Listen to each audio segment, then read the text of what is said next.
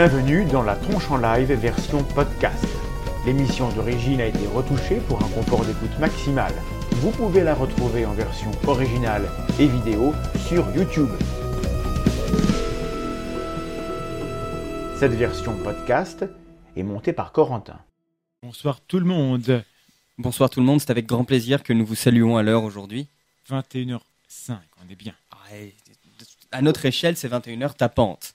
Voilà, arrête de taper et lis ton éditorial de, de, de qualité Je lis mon supérieure. éditorial de qualité supérieure qui débute par ce mot plein d'évocation, l'Amérique. Nouveau monde, Eldorado, dernière frontière, terre de tous les possibles.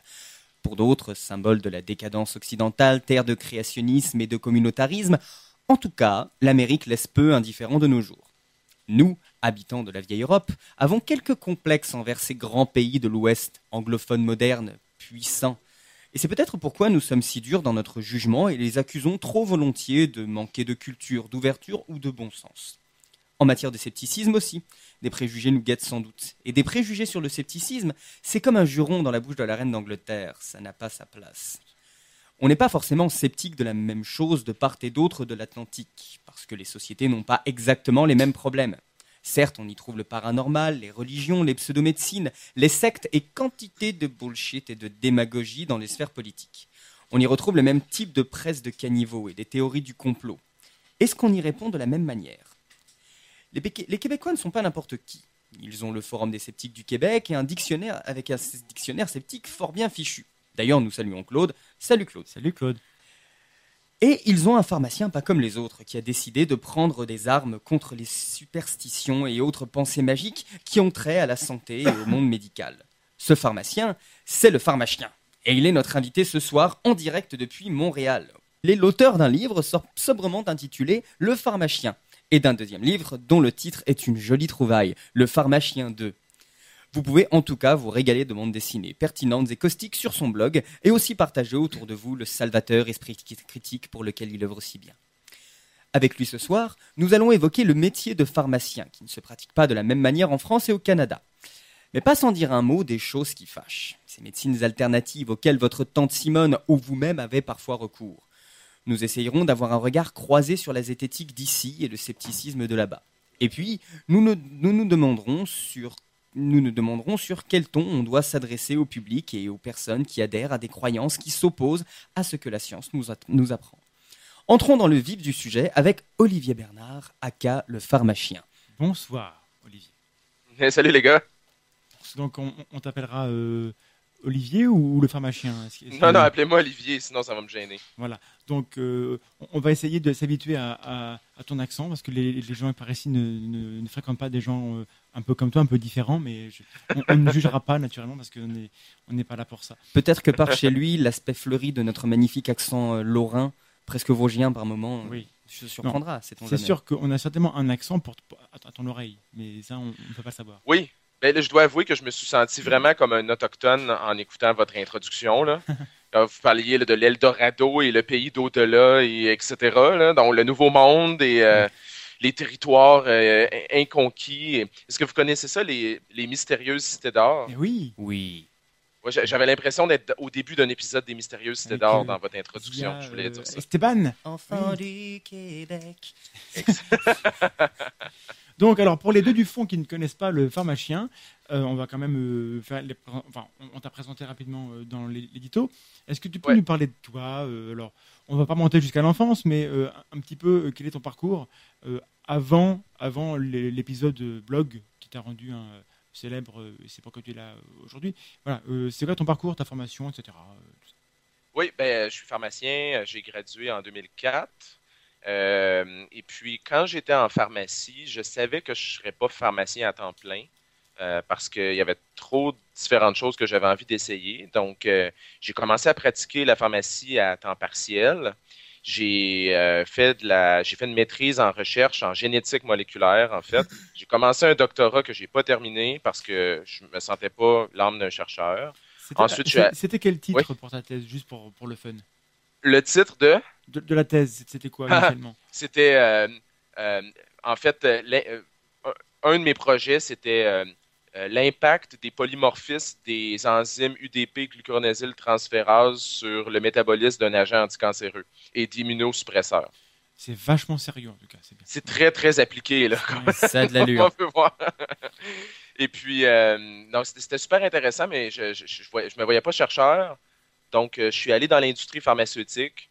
Et puis là, j'ai fait toutes sortes de choses, des choses qui étaient très scientifiques, des choses qui étaient un peu moins scientifiques. J'ai fait ça pendant six ans. Ensuite, je, ensuite, je suis parti et puis j'ai décidé de, de juste me consacrer en fait à, à, la pharmacie, euh, toujours à temps partiel, mais en, faisant en même temps mon site web, le pharmacien, parce que ça mhm. me demandait de plus en plus de temps, puis j'avais bien du plaisir. Fait que j'ai décidé d'essayer de, de, faire ça euh, le plus souvent possible, puis aussi de faire toutes sortes d'autres activités autour, comme les livres, les conférences, puis tout oui. donc maintenant, depuis, euh, tu, donc il y, y, a deux livres. Est-ce qu'il y a un troisième livre qui est en, en cours, doucement, bientôt Oui. Oui, tout à fait. Tout à fait. J'ai le concept, j'ai tout. Il faut juste que je l'écrive. Donc, je vais commencer à faire ça euh, dès, dès, septembre. Écrire, c'est rien. Une fois que tu as le concept, écrire, c'est facile. Euh, oui, c'est connu. Hein. Et, et, les, et, donc, les conférences, je, sais que tu en fais quelques-unes en France. Et quand est-ce que tu repasses en France faire une conférence, que les gens se préparent? Je sais pas, ah. euh, sérieusement. Moi, je viendrais super souvent en Europe. Là, c'est juste que c'est compliqué parce que un, si je veux y aller, il faut comme que je trouve le moyen de me faire inviter à quelque part, ben que j'essaie de trouver une façon de, de, peut-être faire financer mon billet d'avion ou tout ça. Euh, souvent, les éditeurs des livres sont pas très sont pas très ouverts à ça non plus. Donc, je suis allé une fois en Europe l'année passée. Ben, c'est pas qu'ils sont pas généreux, mais c'est parce que pour eux, c'est pas nécessairement super. Euh, c'est pas nécessairement euh, lucratif d'amener un auteur comme ça. Donc, euh, mais, idéalement, j'aimerais essayer y aller une fois par année, au moins. D'accord. Bon, prochain coup, il, faut, il faudra qu'on réussisse à, se croiser. Peut-être qu'on réussira à pas se rater cette fois. Mais du coup, alors, du coup, on a, on a parlé de ton parcours, mais justement, l'idée, c'est que quand même, tu, tu as un, donc, depuis combien d'années tu as ton blog? Euh, J'ai commencé le blog en septembre 2012. 2012, d'accord. Ça fait 4 ans. Euh, par contre, je ne parviens pas à me connecter au chat, donc j'invite les personnes qui ont des questions à nous les faire remonter sur la page d'événements Facebook. Voilà, on a la page d'événements Facebook qui s'appelle Scepticisme et Nouveau Monde, euh, que vous pouvez euh, trouver via notre page Facebook habituelle. Voilà. Et donc la, question qui, qu'on peut se poser pour les gens qui, tomberaient sur ton, sur ton blog, où on a un, pharmacien qui se permet d'avoir un avis critique sur la médecine, sur ce que les gens croient, mais de quel droit euh, mais, pour qui te prends-tu Enfin, voyons. Alors, euh, d'où vient cette idée de que toi, tu t'es dit, tiens, je vais faire un blog qui parle de ça? Ben, en fait, c'est parce que c'est qui d'autre va le faire? euh, si les professionnels de la santé eux-mêmes sont pas capables de critiquer leur propre profession, euh, je vois pas qui d'autre va le faire. On est vraiment les mieux placés pour faire ça. Puis c'est comme ça aussi que la médecine, s'auto-corrige. Hein. Donc, on, on, trouve ce qui cloche dans notre pratique mhm. et puis on essaie de l'améliorer puis de le corriger. Donc, ça implique de corriger ce que nous, on fait comme professionnels de la santé, comme pharmaciens, comme médecins, mais aussi ce qu'on voit les autres faire, donc les thérapeutes euh, holistiques, naturo, naturopathiques, mais on s'inspire un peu de ce qu'ils font, on regarde qu'est-ce qui, qui, est bon, qu'est-ce qui est moins bon. Fait que c'est notre travail de faire ça. Mais je sais que chez vous, le pharmacien est vu un peu différemment, mais ici, pour le pharmacien, c'est comme un, c'est un peu comme un médecin, mais qui, est plus spécialisé dans la pharmacothérapie versus la euh, versus au niveau du diagnostic. Oui, parce que donc euh, le pharmacien euh, français, alors en gros, si, je résume, ce que moi je crois en savoir, mais il faudrait qu'on invite Climène, qui est notre ami, qu'on qu salue, qui est pharmacien et qui, qui, a aussi une chaîne de, de vulgarisation en France. Pour le coup, il, est français. Et donc le pharmacien, a priori, c'est quelqu'un qu'on vient voir avec une ordonnance. On, a été voir un médecin, le médecin nous a dit prenez ça, crac, on arrive, et puis le, médecin, le pharmacien, à la limite, pour nous, c'est un épicier, quoi il, euh, on lui donne une liste de courses, il, nous donne le truc, tout éventuellement, euh, euh, il traduit le, le gribouillis du, médecin illisible que lui a appris certainement en France. Je pense que les études de formation qui durent longtemps, c'est parce qu'il faut apprendre à lire l'écriture des médecins. C'est un travail de graphologie ah, de premier ordre. Hein. Et donc, du coup, le, voilà, il nous traduit ça en, mettant trois par jour ou deux petits déjeuners voilà, sur la boîte, et puis il nous donne la boîte. Ça, ça peut ressembler à ça, le métier de pharmacien en France. Alors, vraiment, ce n'est pas le cas, mais euh, bah, malheureusement, avec ces euh, avec les, les, propositions de, de, vente de médicaments en centres commerciaux et, en grande surface, oui, euh, c'est pas prêt de s'améliorer. Voilà, l'image, on peut dire que il, sert à rien. Euh, alors que au, au Canada, c'est pas qu'ils sont meilleurs que chez nous, mais c'est que leur métier est un peu différent. On leur Donc, est-ce que tu peux nous dire, voilà, la, différence Euh, si moi je me me présente dans une pharmacie, euh, ça serait un peu différent. Qu'est-ce qui va se passer? C'est ça. Ben, ce que, en fait, ce que vous décrivez là, là c'est à peu près là où on était, nous, il y a peut-être 20, 25 ans. Je ne sais pas exactement parce que moi, j'ai gradué, ça fait 12 ans, mais euh, tu sais, nous aussi, on vient de là. On vient euh, d'une époque où les gens nous voyaient comme uniquement des, des vendeurs, si on veut.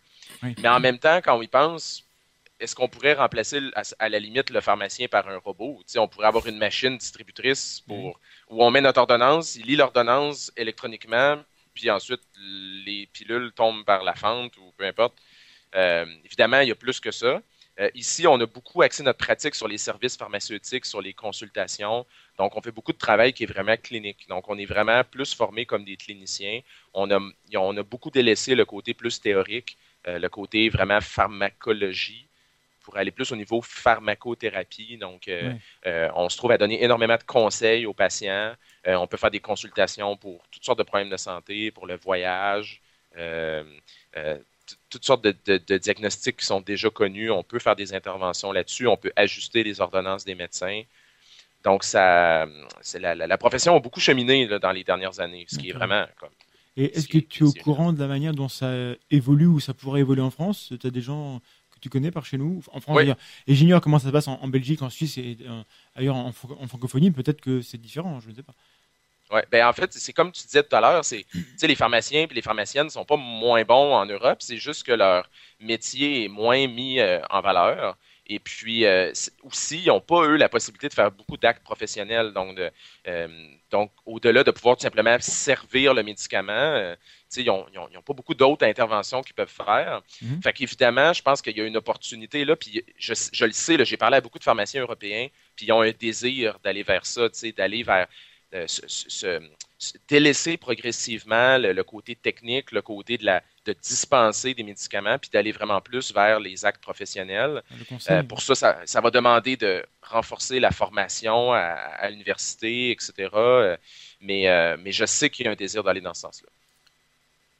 Euh, voulais de faire remonter une remarque de notre ami Xavier?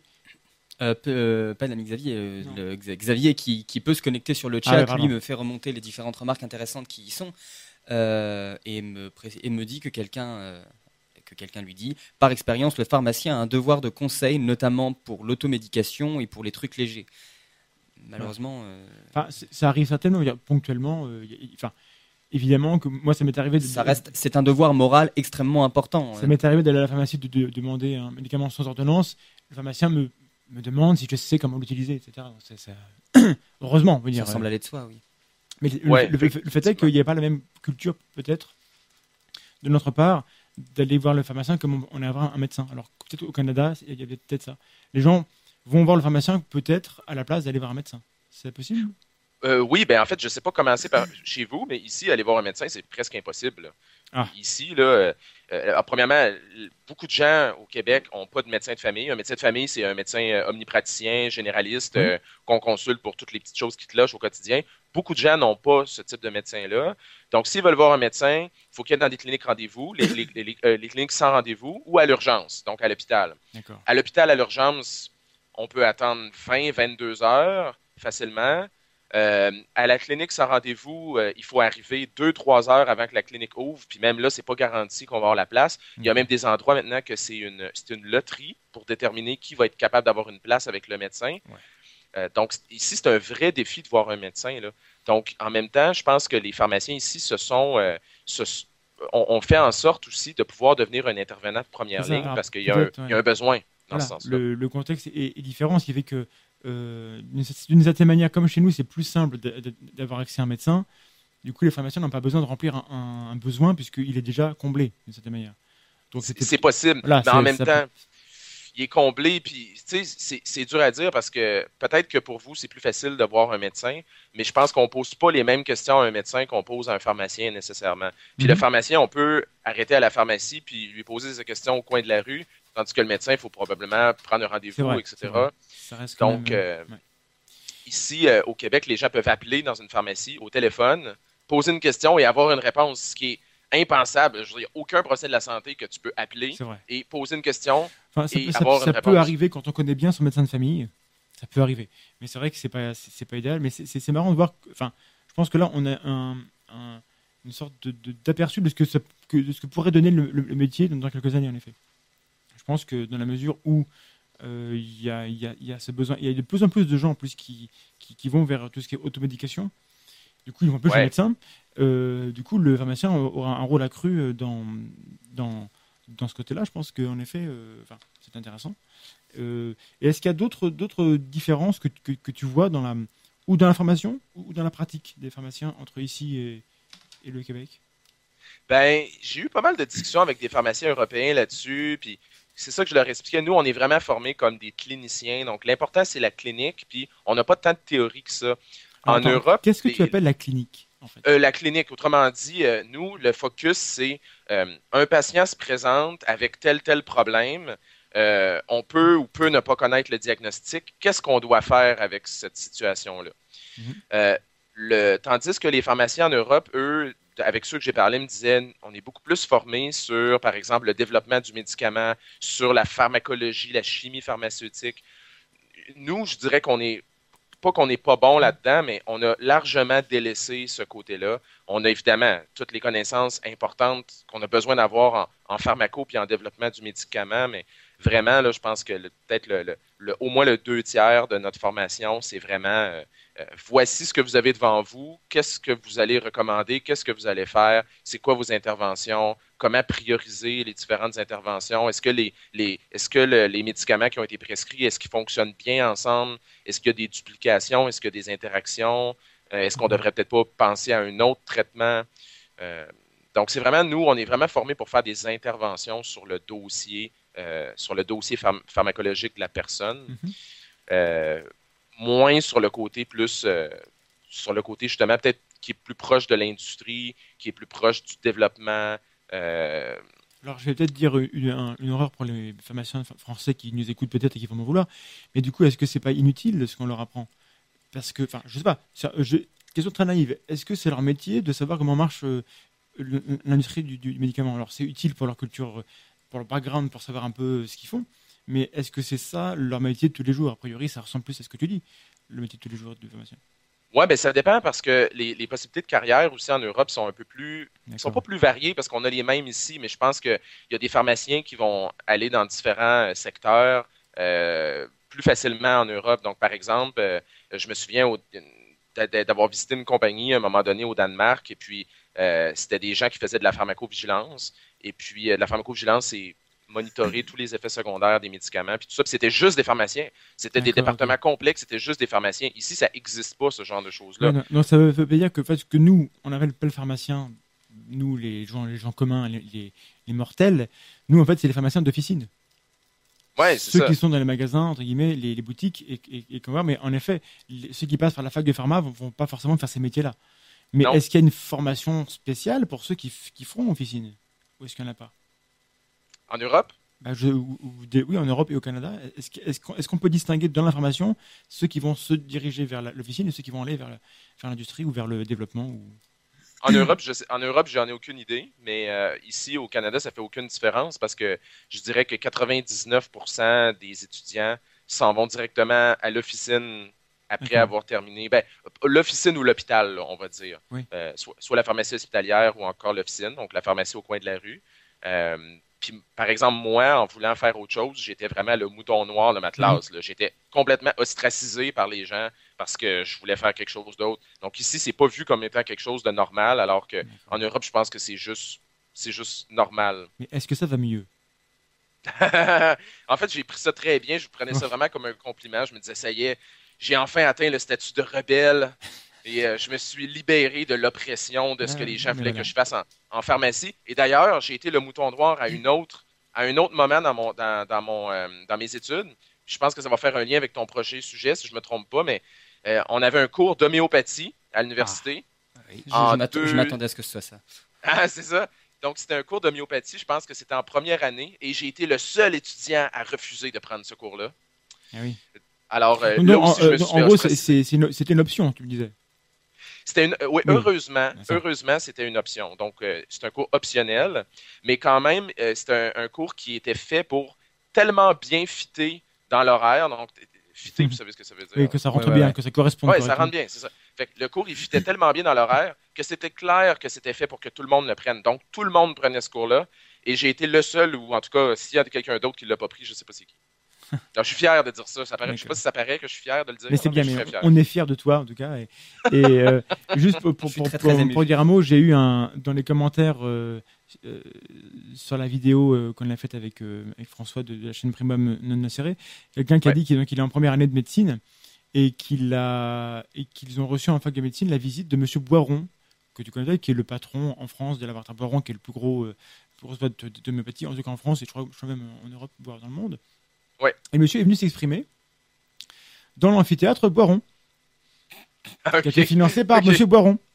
Et quand on, quand on parlait de, la fois du, financement et des problèmes d'influence et de conflit d'intérêts, euh, là, euh, euh, donc la personne qui m'a mis ce commentaire a dit ça, fait, ça fait quand même mal aux fesses quand on est en, fac de pharma et on, il vient nous faire, nous faire la morale ou nous, nous, vendre son truc dans un amphi qui porte son nom, quoi. Euh, alors, je le dis officiellement, hein, euh, moi, personnellement, ça me choque. Voilà. Et alors, bah, du coup, est-ce qu'il y a une place à l'homéopathie qui est différente entre ce qui se passe chez nous, où elle est vraiment prépondérante, elle est présente dans tous les cursus, même si c'est peut-être aussi une option, ça je ne sais pas, mais c'est pas vraiment. C'est pas, vraiment. A priori, d'après euh, là, les pharmaciens sur le chat pourront, pourront sans doute, sans doute infirmer ou confirmer ce que je vais dire. Euh, mais a priori, il y a, euh, il y a, un, il y a un cours qui est, qui est dévolu à l'homéopathie. Et d'après ce que m'a dit une amie qui était en pharma, on avait même eu deux. Un premier qui avait été donné par son prof, qui était assez sceptique et, plutôt, euh, et pour le coup plutôt critique. Et un deuxième dans lequel c'est carrément quelqu'un de Boiron qui est venu pour en parler. Ah mon Dieu. Donc c'était beaucoup plus prosélytique. Voilà. Et du coup, alors, bon, donc chez nous, c'est un peu, un peu la cata. Alors, on, critique souvent, donc peut-être qu'un jour on fera une émission spéciale pour expliquer pourquoi on est, on est autant, autant vent debout contre, contre cette médecine alternative. Pour plein de raisons. Euh... on ne dit pas que c'est 100% mauvais et qu'il n'y a que du mauvais dedans. Il y a beaucoup de choses à en apprendre. Mais il y a un problème avec ça. Est-ce qu'au Québec, il y a aussi. Euh... Enfin, vous en êtes où par rapport à ça? Euh, en fait, ben, anecdote pour répondre à la question, premièrement. La semaine dernière, j'étais à Lyon parce que je suis allé donner des conférences là-bas. Ah, tu vois, tu es en France de temps en temps. Pardon? Tu, es en France de, temps en temps. C'était il y a une semaine. Ah, visiblement. Oui, c'est ça. Mais la seule chose, c'est que ça se peut que ce soit la seule fois de l'année, comme je disais, que j'y vais. Donc, j'espère que je vais pouvoir y retourner. Mais normalement, j'y vais à peu près une fois par année sur invitation. Fait que j'étais là la semaine passée, puis j'ai décidé d'aller dans une pharmacie euh, sur. Euh, je pense que c'était près d'une place, la place Bellecour. Quelque place Bellecour à Lyon, oui. Oui, OK, parfait. Et puis, euh, donc, je suis allé à la pharmacie et puis euh, je me suis promené un peu.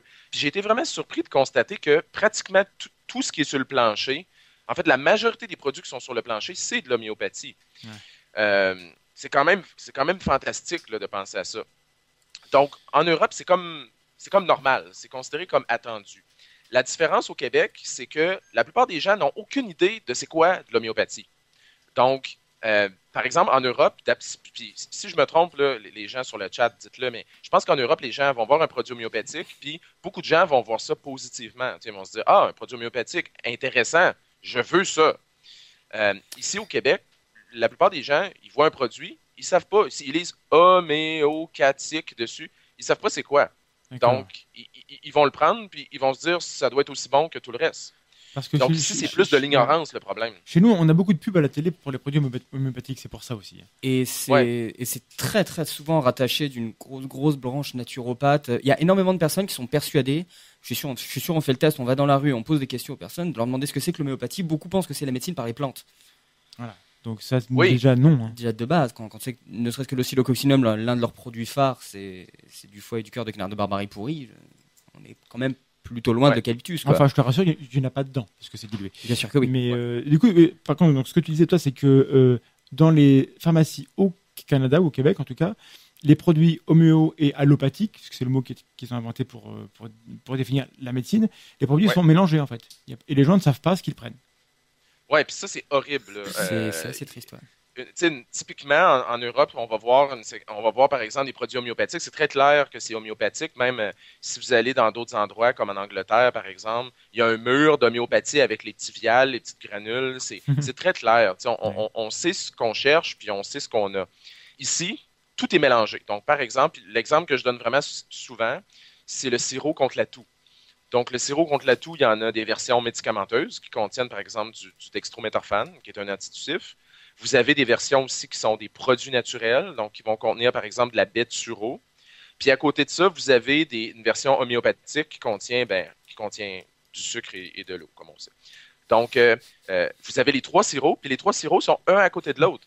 Donc, le client qui arrive, puis qui voit ça, sur quoi est-ce qu'il se fie exactement? Ben, souvent, il se fie sur euh, qu'est-ce qui est écrit sur l'emballage.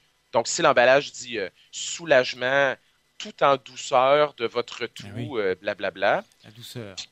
puis que la, ouais, puis que la personne, elle, ça l'interpelle, ben, elle va aller vers ça. Ou, par exemple, s'il y a un éléphant, puis que la personne aime les éléphants sur la sur l'emballage, ben, elle va prendre le sirop avec un éléphant, tu sais. Et puis, comme par hasard, c'est le sirop homéopathique qui a un éléphant. Ah oui, le, le... Après, c'est l'art, du marchand. C'est différent.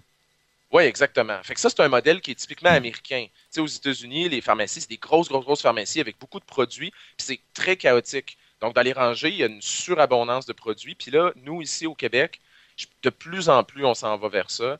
Puis c'est très... En tout cas, moi, ça m'inquiète, puis ça me, ça me dérange, ça me perturbe, en fait, Oui, de parce voir qu'au ça. bout d'un moment, il n'y a pas besoin d'avoir mis. mis- enfin, le, on, a montré aussi qu'à un moment donné, l'illusion du choix, ou en tout cas la, multiplication du choix, en fait, ça paralyse la personne. Et en fait, on- on n'a plus tellement le choix.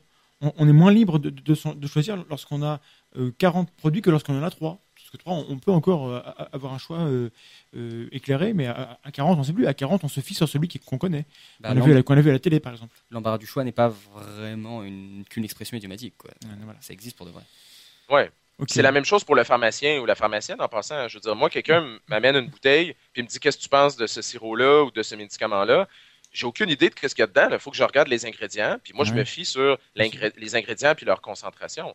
Euh, ce qu'il y a sur l'emballage, tout ça, moi, je m'en fous. Là. Ça n'a aucune espèce d'intérêt. Mais ça, c'est, je peux comprendre que pour le grand public, c'est, c'est difficile de comprendre que ce qu'il y a décrit sur l'emballage, ça n'a absolument aucune pertinence. Mais, mais c'est quand même ça. Mais c'est la pub avec, euh, avec les, les, les blouses blanches, avec les, les chiffres euh, qui sortent de nulle part pour, pour dire aux gens que c'est pour les convaincre, avec une grosse voix, avec de la musique, enfin, tout ce qui est neuromarketing et compagnie. Enfin, mais c'est c'est- Oui. terrible que le marché, entre guillemets, des produits de santé ait été pollué par ça. Mais on y est maintenant.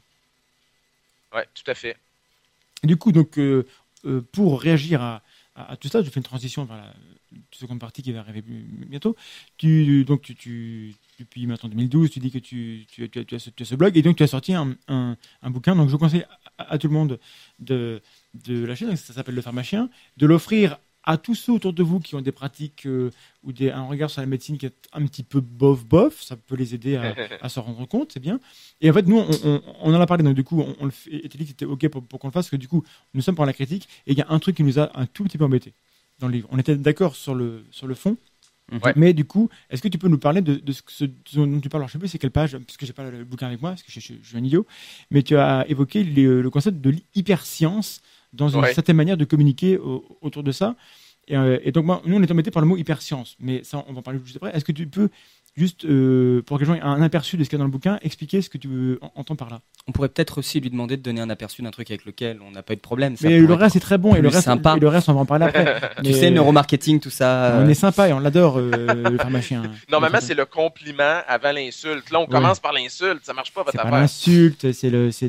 Non, euh, t'as t'as une page merdique. Bon, écoute, euh, sur, euh, sur, deux, sur, sur, sur 100 pages, ça va, c'est pas. Ouais, c'est bon. Mesdames et messieurs, c'est Armandax. Un, un bonheur infini de travailler Mais avec je- lui tous les jours. Je, je le pense même pas. Allez. Le chapitre sur l'hyperscience, qui, qui, qui- qui a deux titres en fait, l'hyperscience ou encore trop de science, c'est comme pas assez. Puis je pense que vous, votre problème, c'est de dire il peut pas y avoir trop de science parce que Ouais, peu, ouais. la science, c'est la base. Euh, puis en fait, je pense que c'est vrai, mais moi, là où je- je- le point que je voulais faire, c'est que oui, c'est vrai qu'on peut, il peut pas y avoir trop de science, mais par contre, il y a des gens qui utilisent beaucoup de science puis qui devraient s'abstenir. C'est plus dans ce sens-là que je voulais dire. Puis il y a du jargon. Euh. Il y a des gens qui savent Ouais. pas ce que c'est que la science, malheureusement aussi. Ben, e- exact, parce que, puis l'exemple que je donne dans le livre, c'est deux personnes, par exemple, une personne qui est un scientifique puis qui applique la démarche scientifique, puis l'autre personne qui applique la démarche que moi j'ai appelée hyper scientifique, mais qui est le, le mot on peut débattre si c'est bon ou pas, mais l'hyperscience, moi je la définis comme étant exactement la démarche opposée à la science. Donc ce qu'on fait, c'est qu'on part des conclusions qu'on veut avoir. Donc par exemple, on va dire ben moi euh, je veux prouver que l'élixir que je viens de créer, il va guérir le cancer, par exemple. C'est ça que je veux prouver.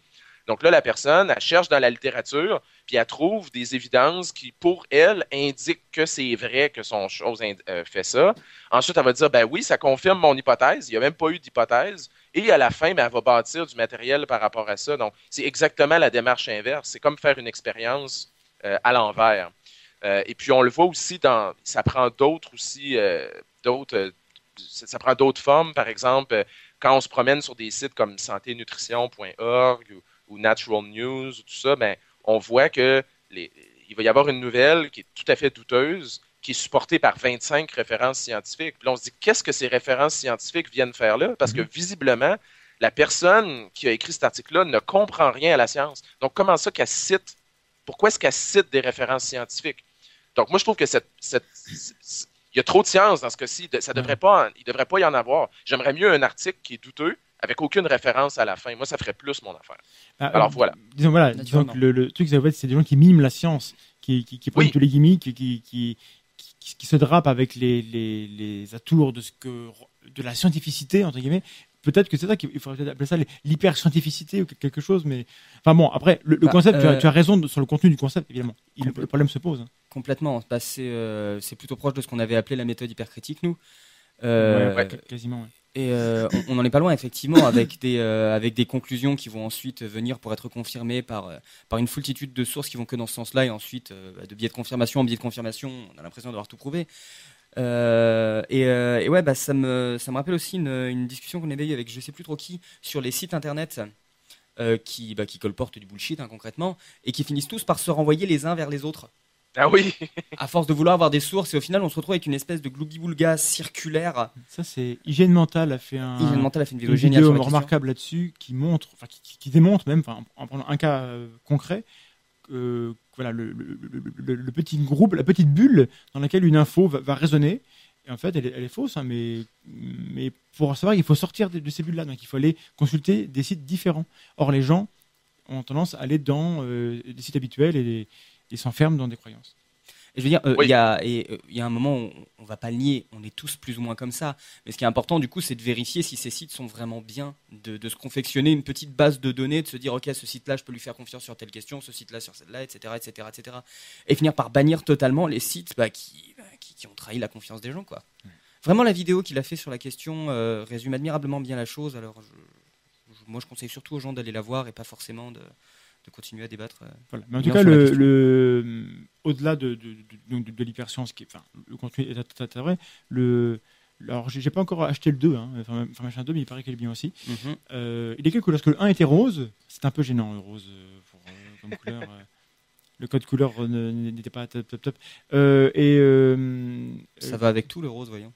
Non, mais il y a une raison pour ça. Hein? C'est ah. parce que, mais vous, vous pouvez pas comprendre. C'est parce qu'il y a un produit qui existe ici au Québec, qui s'appelle, au, Canada puis en Amérique du Nord, qui s'appelle le Pepto-Bismol. Vous connaissez pas ça, right? Ben, non. non. OK. Le Pepto-Bismol, en fait, c'est un peu comme le Gaviscon. Vous savez, c'est ah l'espèce de liquide euh, épais là, qu'on prend pour les, pour les brûlures d'estomac. Mm -hmm. euh, brûlement d'estomac? Brûlure, brûlure, d'estomac. Et puis, euh, parce que chez nous, ici, on dit brûlement, mais je sais que chez vous, vous dites brûlure.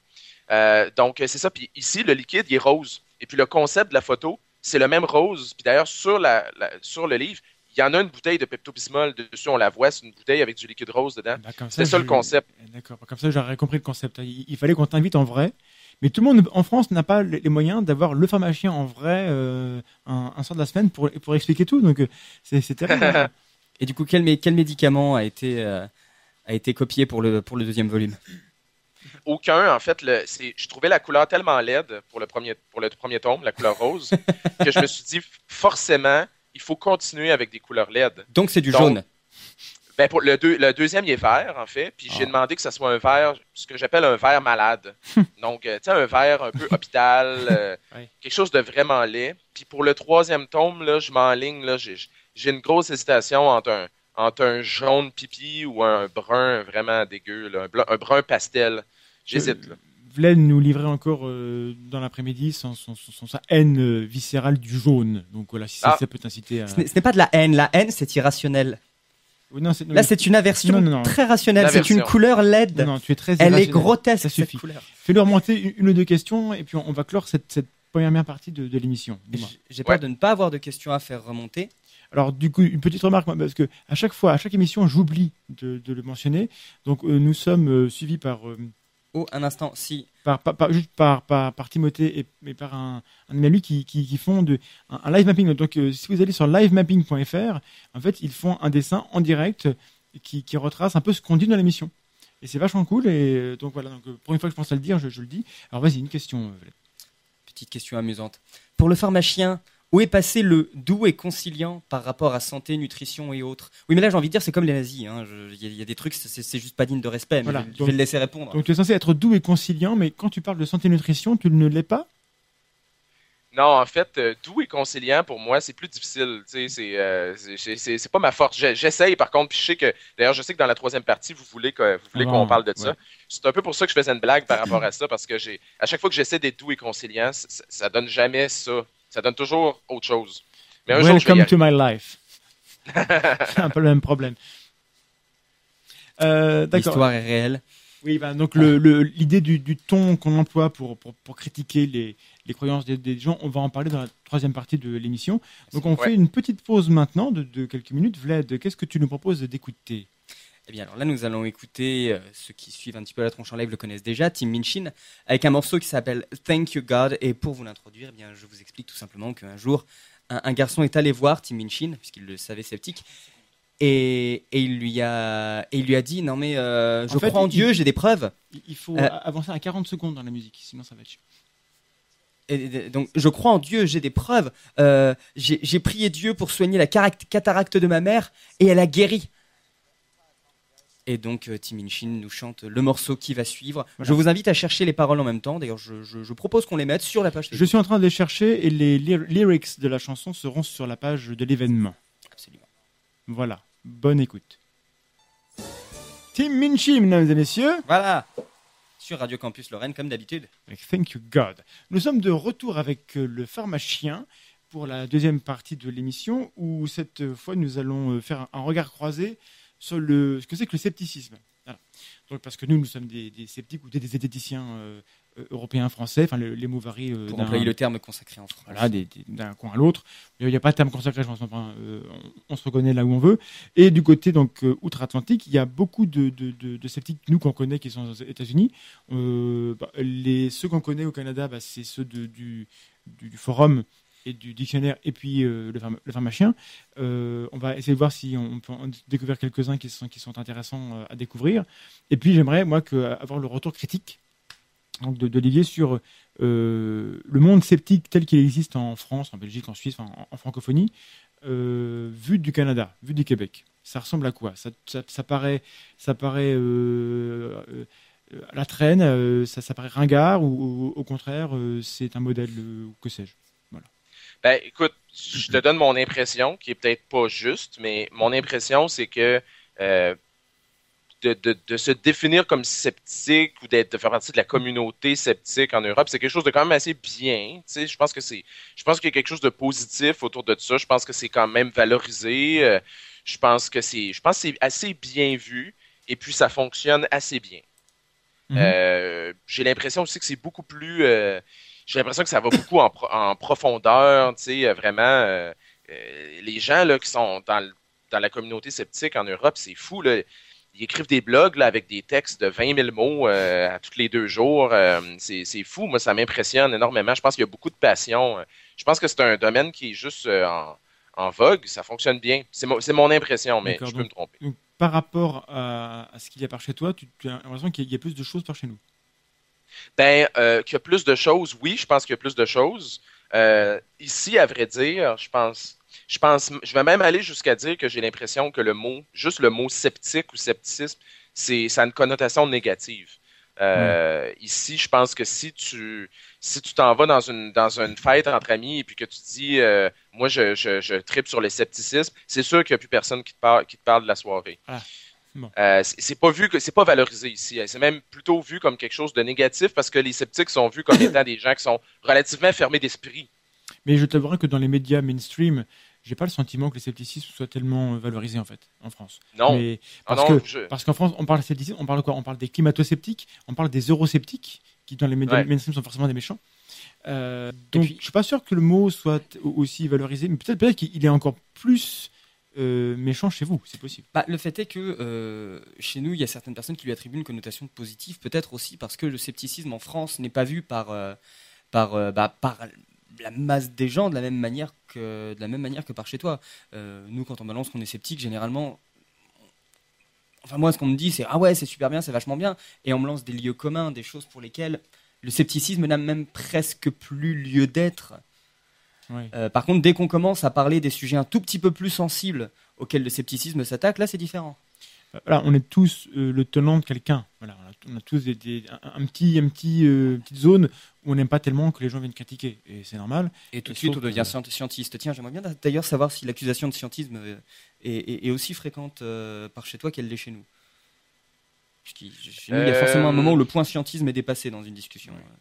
Oui, ben tu sais, euh, oui, effectivement, c'est vrai de se faire dire que euh, qu'on est si, je comprends bien ce que scientiste veut dire, je pars chez vous, là, c'est autrement dit que euh, il y a juste la science qui est bonne et tout le reste c'est mauvais, c'est dans ce sens-là ou... Il y a de ça, oui, et puis même le fait de le fait d'ériger la science en religion. Oui, exactement. ben oui. beaucoup ici, c'est une des critiques principales, c'est une des critiques principales que je me fais adresser aussi, c'est la science n'est pas une religion, ce n'est pas un dogme, il faut garder l'esprit ouvert et blablabla. Bien sûr, c'est ça. Et ça, on le sait. Voilà, non, mais c'est ça, c'est un, un, faux argument. C'est un argument qui est utilisé vraiment euh, tout simplement parce qu'ils savent que ça nous choque. euh, ici aussi, une chose que je dois dire, c'est que, par exemple, quand on parle de scepticisme, souvent les gens ils vont associer ça à, par exemple, euh, ils vont associer ça aux extraterrestres, aux ovnis, euh, mhm. aux, chasseurs de fantômes, au paranormal. Puis effectivement, je sais que c'est une partie du scepticisme. Mais, euh, mais comme moi, par exemple, pour être tout à fait franc avec vous, ces sujets-là m'intéressent aucunement. comme moi, ça, ne m'intéresse pas la chasse aux fantômes, ça ne m'intéresse pas le, le, paranormal ou les ovnis ou etc. Mais, mais en même temps, la pseudo-médecine veut, veut pas un, un, nécessairement un lien avec le scepticisme. Donc à ce moment-là, je pense que je pense que de, cette façon-là, ça serait intéressant d'être capable de montrer aux gens que c'est plus large que tout simplement regarder des sujets qui ont l'air d'être très, euh, très pointus. Je pense que c'est ça qui fait ici peut-être que les gens ont l'impression que c'est plus très utile parce qu'ils se disent, ben là, les fantômes et les ovnis, c'est des affaires des années 70. D'accord, oui. Ils ont l'impression que le scepticisme a fait son travail et que maintenant il n'y a plus besoin. Peut-être. Oui, puis après ça, on a une célébrité qui va dire euh, c'est très important de se faire une détox. les gens comprennent pas que c'est un sujet c'est un sujet de scepticisme. Euh, mais c'est du scepticisme plus spécifiquement scientifique, par contre. Fait mais tu sais, ultimement, c'est, je veux dire, ça n'a aucune importance si c'est du scepticisme ou si ça n'en est pas un, mais je pense qu'ici, de, de, se définir comme étant un sceptique, c'est pas bon. Puis d'ailleurs, de dire qu'on fait de la vulgarisation, c'est pas très bien vu non plus. Donc, si on fait de la vulgarisation, forcément qu'à un moment donné, on va prendre un volcan et puis qu'on va mettre du vinaigre et du bicarbonate de soude dedans pour que ça fasse de la broue, là, tout ça. Mais, on fait s'allumer une lumière avec un citron ou une patate. Imagine quand quelqu'un veut faire de la vulgarisation du scepticisme, genre comme moi, enfin, c'est terrible. Du coup, on est reçu. C'était vraiment dans la pire situation possible. Sérieusement, je pense que vous devriez arrêter. C'est un ghetto. Faudrait, faudrait qu'on pense à faire autre chose. Je, ne sais pas, une chaîne de cinéma. Moi, je pense que vous, devriez appuyer sur le bouton off immédiatement. Au revoir. Bonne, bonne soirée, mesdames et messieurs. nous, venons d'être déconvertis du scepticisme par euh, le pharmacien, qui a totalement raison. Euh, mais du coup. On a vu la euh, lumière. En termes de, de, de, culture sceptique, tu, tu m'as dit un, un, mot qui m'a fait sourire lorsqu'on a préparé l'émission. Tu m'as dit qu'au Canada, on, on, a une culture qui est contre la chicane. Ouais, la chicane, mais je sais que c'est pas un mot que vous utilisez. Euh, c'est un mot qu'on connaît, on connaît. Enfin, oui, euh, en gros, chicane, c'est contre la, la bisbille, le, le, le, le conflit. voilà, on n'aime pas trop le conflit. Enfin, euh, pas récit non plus, tu me diras par, par moment, mais. La chicane, la bisbille minutes, vous allez parler de chienlit. La, la bisbille. Euh, donc voilà, euh, au Canada, apparemment, euh, c'est mal vu de d'oser publiquement être en désaccord, c'est ça? Oui, exactement. Ici, on n'a pas une culture du débat comme je crois que vous l'avez, par exemple, en France. C'est peut-être pas vrai partout en Europe. je pense qu'il ne faut pas généraliser, mais en France, j'ai l'impression que c'est quelque chose de positif de débattre d'un sujet. Ici, en général, c'est pas quelque chose qu'on c'est pas quelque chose avec lequel on est à l'aise beaucoup. Euh, quelqu'un qui fait des débats, c'est quelqu'un qui est finalement c'est un paquet de problèmes. c'est quelqu'un qui est contestataire. Puis, généralement, on n'aime pas beaucoup ça. Donc, euh, d'amener des sujets comme la pseudoscience, les pseudo-médecines, etc. instantanément, c'est sûr que ça provoque des débats et que ça provoque des conflits. C'est inévitable. Donc, donc ici, de traiter d'un sujet comme les pseudo-médecines, la pseudo-science, c'est sûr que ça nous amène dans le conflit. Puis je pense que c'est pour ça que la plupart des professionnels de la santé ici ne veulent pas s'investir là-dedans, parce qu'à un moment donné, c'est une, c'est trop, c'est trop lourd euh, d'avoir ces, mm-hmm. ces conflits-là. Bah, j'ai hélas, et vu, vu d'ici, on a le sentiment inverse que chez nous, on n'a pas la culture du, débat. C'est euh, la, la, seule culture du débat qu'on a en France, pour peu qu'on puisse véritablement appeler ça un débat, euh, c'est la culture du débat politique. Mais sorti de hmm. ça, sorti de ça, il n'y a plus rien. Enfin, c'est le débat même politicien plus que politique. Oui, voilà. Le débat, euh, je, j'ai, enfin. Bah, à un point tel que nous-mêmes, quand on a, quand on avait eu l'initiative de faire un débat avec un créationnisme, on il y a beaucoup de personnes qui nous ont dit non, faites pas ça, c'est une très très mauvaise idée. Le débat n'est pas, pas forcément très bien vu. Hein voilà, euh, on a, comment dirais-je, euh, on avait l'impression, nous, que on a en tête les, le grand débat de, Oxford, tu vois, enfin, le, la, la, la, culture académique anglo-saxonne qui est de mhm. mettre en avant des débats euh, de fond.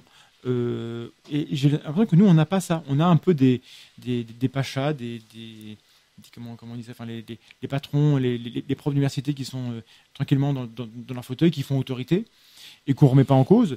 Et ce qui est un défaut, parce qu'il faut toujours remettre en cause, même si euh, ils sont là souvent parce qu'ils sont compétents, j'espère.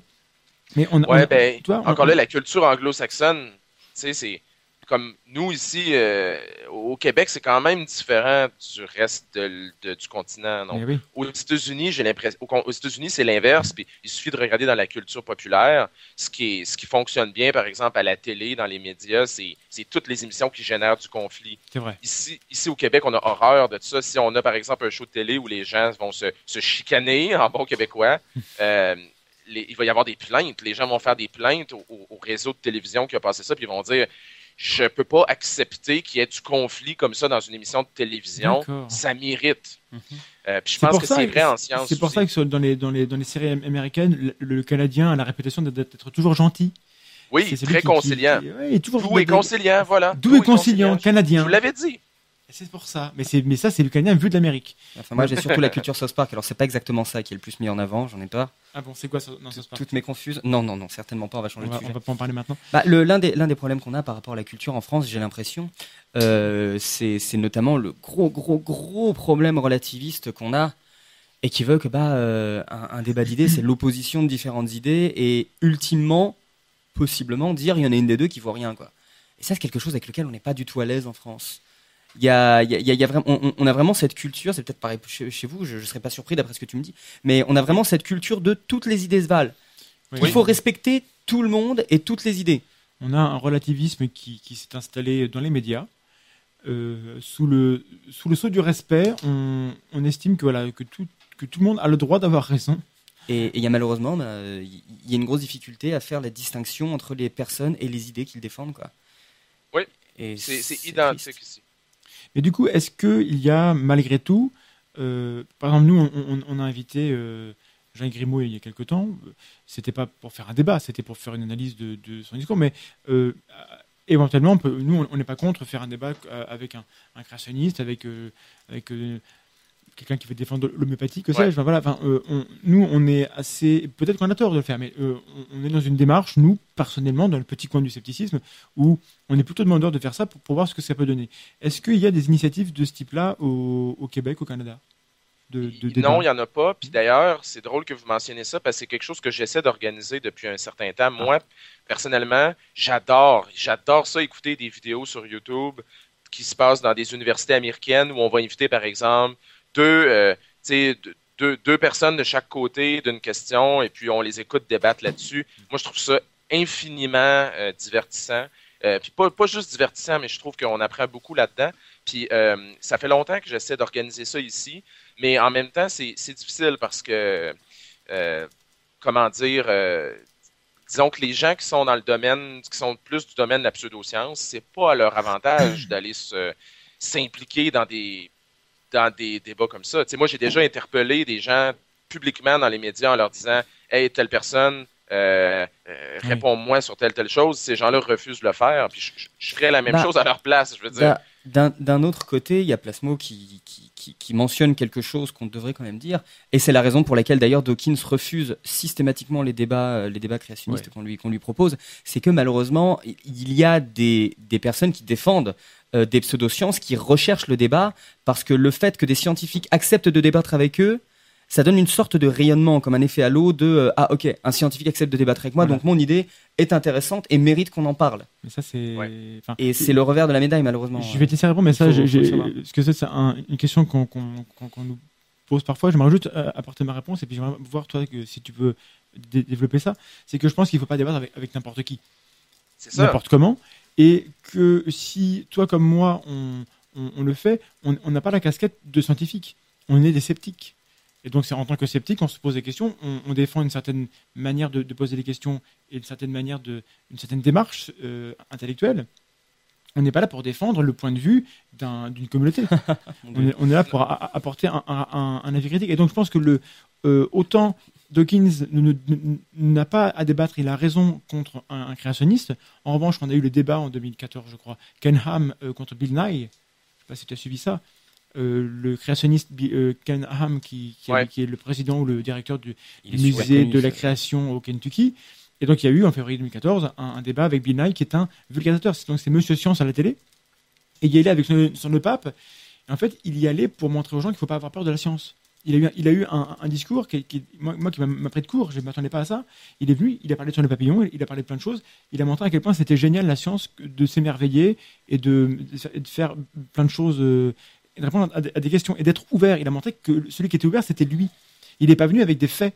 Il est venu avec une, une vision de, du monde euh, qui était. Euh, euh, il, il, était honnête, mais en même temps, il n'était pas là en tant que scientifique. Il était là en tant que quelqu'un qui aime la science.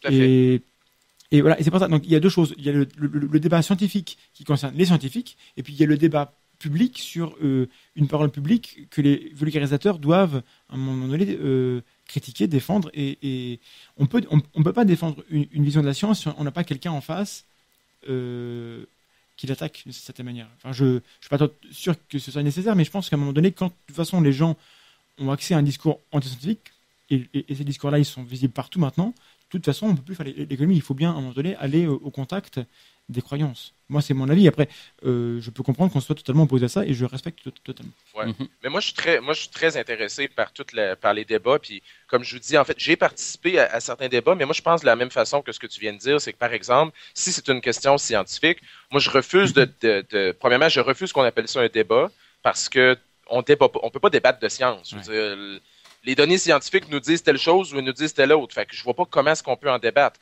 Par contre, on peut débattre de comment est-ce qu'on l'applique, par exemple, dans certains contextes. Mais moi, je dis, ayons pas un débat. Moi, je suis très, impliqué dans, les médias ici au Québec. Puis j'ai participé à certaines choses du genre. Puis je vous donne un exemple. Euh, à un moment donné, on m'a dit, on aimerait ça que tu aies une discussion avec un homéopathe. Euh, et que, vous offriez un peu les deux côtés de la médaille. Moi, j'ai dit, il n'y a pas question. Par contre, si vous voulez, ce qu'on peut faire, c'est que si vous me trouvez un professionnel de la santé qui utilise l'homéopathie dans son travail, euh, moi, je suis ouvert à avoir une discussion avec cette personne-là parce que euh, on va pas débattre des faits scientifiques sur l'homéopathie. Les faits scientifiques sur l'homéopathie démontrent sans, sans l'ombre d'un doute que ça, ne fonctionne pas. Mais par contre, on peut discuter d'autres choses. On peut discuter de c'est quoi la valeur de l'homéopathie dans une pratique euh, médicale. On peut discuter de, de, de, qu'est-ce qui fait qu'on continue à l'utiliser encore aujourd'hui malgré tout ce qu'on en sait. On peut discuter de l'effet placebo. Puis c'est ça que j'ai fait. Ils m'ont trouvé un, en fait, ils m'ont trouvé un médecin homéopathe suisse. Franchement, il aurait pu me trouver un Québécois, mais apparemment, tout le monde ici a refusé de participer à la discussion. Parce que c'était la euh, chicane, tu comprends? Non, c'était pas la chicane, mais moi j'ai trouvé ça fantastique parce que en fait, euh, la, la, personne au, au, bout du fil se défendait très mal. C'était horrible, en fait. Euh, elle avait pratiquement rien à dire pour, pour, euh, pour, pour, faire valoir ses arguments, à part qu'elle avait 40 ans d'expérience à mm. l'utiliser et que ça, ça c'était, elle n'avait pas besoin de, de fournir plus d'arguments que ça. Euh, mm-hmm. Alors que moi, j'étais prêt à discuter de plein de choses différentes, tu sais, puis de, de l'autre côté, je sentais que c'était juste non, je l'ai utilisé pendant 40 ans, moi, c'est ma preuve que ça fonctionne et, voilà. Fait que ça n'a pas donné un débat qui était très intéressant. Oui, ça ne devait pas être passionnant, en effet. Non. Puis même chose sur la vaccination aussi. puis d'ailleurs, j'ai déjà fait une BD là-dessus qui est sur mon site. Oui, le, le voilà, franchement, franchement, allez sur le site parce que c'est la, Il faut. c'est la dernière celle-ci sur le vaccin. Euh, ben, j'en ai fait trois sur les vaccins, mais euh, il y a deux. En 2014, je pense, j'avais fait une qui s'appelait Pour ou contre la vaccination, puis ça venait d'une expérience que j'avais eue où une émission de télévision m'avait appelé en me disant euh, on va faire un débat sur la vaccination. Déjà, mon cœur a commencé à comme serrer dans ma poitrine juste à entendre ça. Mm. Puis là, il me disait ce qu'on voudrait, c'est que toi, tu sois le côté pour, et puis le côté contre, ça serait une mère que son enfant a développé un trouble neurologique grave après avoir reçu un vaccin. Donc l'émotion contre, le, contre toi. Mmh, bravo. Exactement. T'es sûr de gagner? Puis là, je leur ai dit non, puis ils ont été très déçus de ma réponse. Puis eux, ils n'arrivaient pas à comprendre mon point, qui était très simple en fait. Mon point, c'était tout simplement que, euh, euh, en fait, moi, là, si j'arrive à la télévision comme ça en disant euh, qu'est-ce que je peux offrir comme argument face à une mère qui a un enfant malade? Je peux offrir aucun argument. Tu sais, je vais avoir l'air du méchant, je vais avoir l'air du, de la personne fermée d'esprit, de la personne qui justement fait du scientisme. Euh, je vais avoir l'air condescendant, je vais avoir l'air méprisant à son égard. C'est, ça va nécessairement être comme ça. Euh, puis, ça devient un peu à un moment donné une tribune pour raconter des histoires de peur qui sont, ben, qui sont oui tristes, mais en même temps qui représentent pas, euh, qui représentent pas bien la réalité. Et le problème, c'est que s'ils veulent faire un débat avec une mère dont l'enfant est tombé malade après le vaccin, il faut mettre en face d'elle les milliers de mères, d'enfants qui sont morts parce qu'ils n'ont pas été vaccinés. Est-ce qu'ils veulent faire ça, les gens qui, sont, qui font des émissions? Est-ce qu'ils pensent à ça? Non, pas vraiment. Ça Ça les intéresse pas vraiment parce que c'est, c'est, ça fait pas une discussion intéressante. Mais non.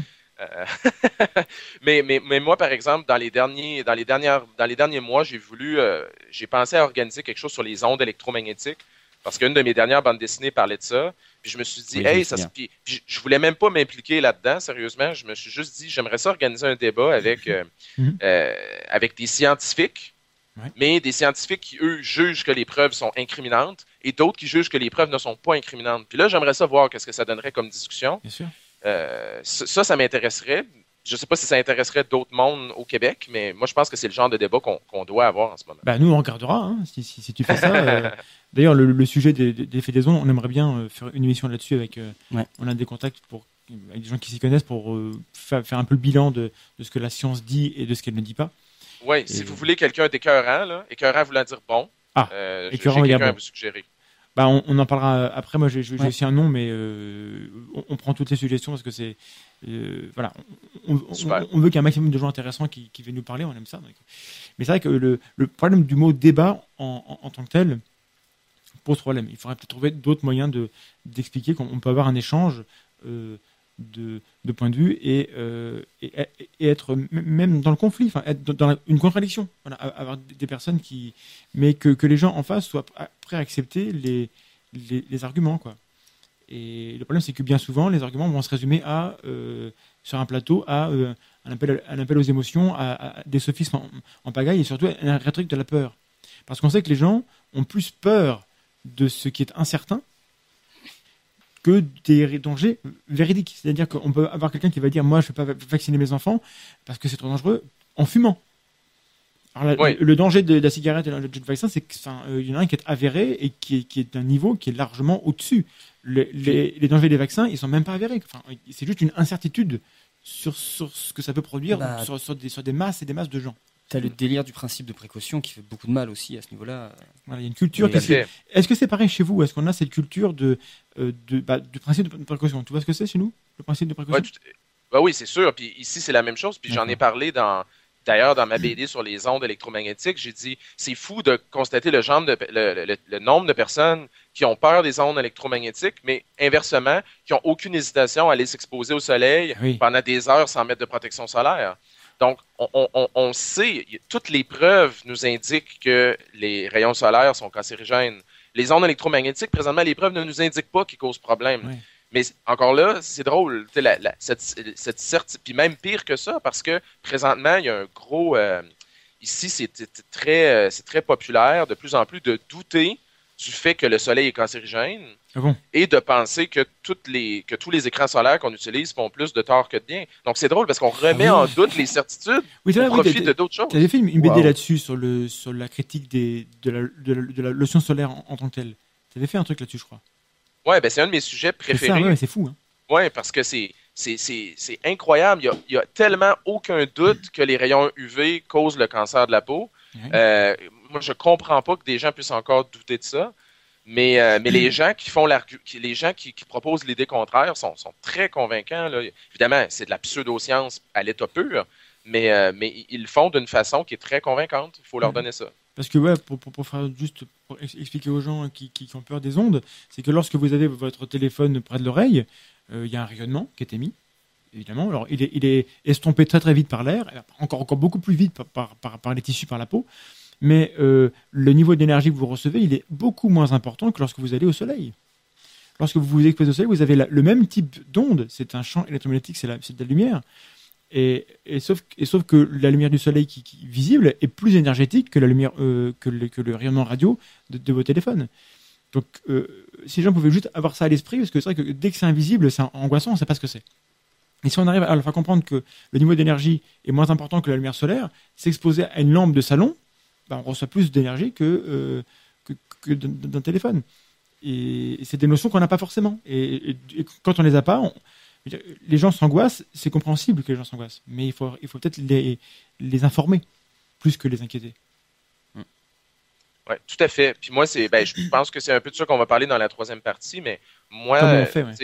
ouais, j'essaie justement de faire en sorte de, de- d'expliquer, au, au moins d'expliquer les choses pour, au lieu de, de donner des réponses déjà toutes faites, puis je sais que vous le faites vous aussi, tu sais, puis il y en a beaucoup qui le font très bien, mais je pense que c'est important quand même de pas arriver puis de dire non, les ondes sont pas dangereuses, mais il faut commencer par comprendre c'est quoi du rayonnement ionisant puis du rayonnement, du rayonnement non ionisant. Et c'est sûr que c'est des concepts qui sont c'est des concepts qui sont, euh, qui sont tellement arides que d'emblée, on voudrait pas embarquer là-dedans. Mais on n'a pas le choix. On n'a pas le choix de- Ouais. de- d'expliquer certaines bases pour que, euh, pour que les gens puissent ensuite se forger une bonne opinion. Puis c'est là que c'est la vulgarisation, c'est là que c'est difficile, c'est de, de, rendre ça de rendre ça facile à comprendre, mais de rendre ça intéressant aussi, parce que de rendre, les, de rendre le rayonnement, l'électromagnétique intéressant, c'est pas, euh, c'est pas super facile.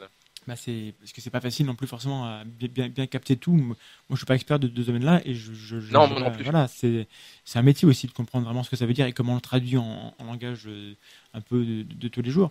Dans le dans le paysage un peu du, du scepticisme, etc. Par chez nous, euh, donc on a un problème de l'homéopathie que, que, que, que tu as par chez toi, mais euh, par chez nous, on a par bonheur, en tout cas jusqu'à maintenant, même si ça commence à être un peu inquiétant, on n'a pas trop de gens qui, qui défendent le, le créationnisme. Alors moi, c'est un peu mon, c'est un peu mon, mon d'ingres à moi. Je voulais savoir, euh, de ton côté, euh, aux États-Unis, on sait que c'est grave, mais au Québec, au Canada, le, créationnisme est, le genre de croyance religieuse qui s'oppose à la science. Dans quelle mesure c'est présent euh, dans le paysage? Ben, au Québec, aucunement, parce que, tu sais, comme le Québec est une société qui est de moins en moins religieuse, puis qui présentement l'est très peu. Euh, un peu comme en France, d'ailleurs, je crois. En- Je, je Oui. disais à un moment donné que je pense que la France, c'est pas le pays dans le monde où il y a le plus d'athées. Non, c'est dans les pays scandinaves, mais euh, parmi les pays latins, on est celui qui est le moins religieux. ouais. Et on a, on, a, on a une laïcité qui est franchement pas mal du tout. Ouais. OK, parfait. Euh, je vous dirais qu'au Québec, on n'est pas loin de ça aussi. Euh, euh, contrairement aux, aux États-Unis, par exemple, où c'est l'inverse. Au contraire, le- la, la- la religion a toujours pris beaucoup d'importance, puis même beaucoup de gens vont dire qu'elle en prend de plus en plus parce que euh, la religion fait une partie intégrante de, de l'État, des décisions politiques, ce qui est franchement inquiétant là, en ce qui me concerne. Euh, mais encore là, ici au Québec, le, le- le- le créationnisme puis tout ça, c'est aucunement un débat. Puis je vous dirais qu'ici, le sujet de la religion, c'est un sujet qui est, euh, qui est assez sensible. Euh, c'est pas c'est pas la religion chrétienne, mais il y a beaucoup de il y a beaucoup de, de préjugés envers euh, envers l'islam, par exemple, de préjugés envers toutes les autres religions. Puis il y a un certain une certaine xénophobie un peu envers les autres cultures qui est plus problématique. Là. Fait que Ouais, c'est- plus des problèmes de, de xénophobie que de problèmes liés aux religions, j'ai l'impression. Pour le Ouais, de loin de ce que j'ai pu lire, il y a les. Mm. Mais est-ce que tu peux juste dire- dire deux mots peut-être pour ceux qui ne connaissent pas des, des accommodements euh, comment, comment comment vous appelez ça? Ouais, les accommodements raisonnables. Voilà. Qu'est-ce que Ouais. c'est pour, pour Ben, que je- ceux qui ne connaissent pas? Ouais, accommodement raisonnable, c'est tout simplement c'est d'accommoder, euh, accommoder un groupe religieux euh, pour ne pas le blesser dans ses croyances. Donc, je vous donne un exemple. À un moment donné, ici, un centre sportif, euh, un, un centre sportif où il y avait une piscine intérieure. Et euh, la piscine intérieure, il y avait le- les murs extérieurs, c'était de la vitre. Donc, c'était euh, donc les gens qui marchaient à l'extérieur sur le trottoir pouvaient voir les gens en train de se baigner dans la piscine. Et dans cette dans ce dans cette région-là, il y avait une communauté de ju- euh, juifs assidiques, donc les, les juifs plus orthodoxes, et ils ont fait la demande que euh, les vitres, euh, les vitres soient givrées parce que pour eux, c'est pas euh, c'est pas considéré acceptable de voir, par exemple, des femmes en costume de bain.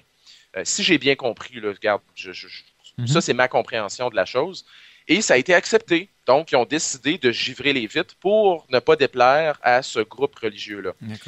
Euh, ici, c'est présentement là, c'est ça le gros des débats, puis c'est ça qui cause de l'irritation. C'est pourquoi est-ce qu'on accommode tel groupe religieux et pas tel autre? Puis pourquoi est-ce que les gens qui, par exemple, ne se définissent pas comme étant religieux, ben pourquoi cette personne, ces personnes-là, finalement, se trouvent un peu euh, défavorisées parce qu'ils n'ont pas droit, justement, à certaines dérogations que d'autres personnes ont sous le prétexte qu'ils sont religieux. On accorde un Là- certain respect à des, à des, à des revendications sous prétexte qu'elles sont faites euh, pour, pour motifs religieux.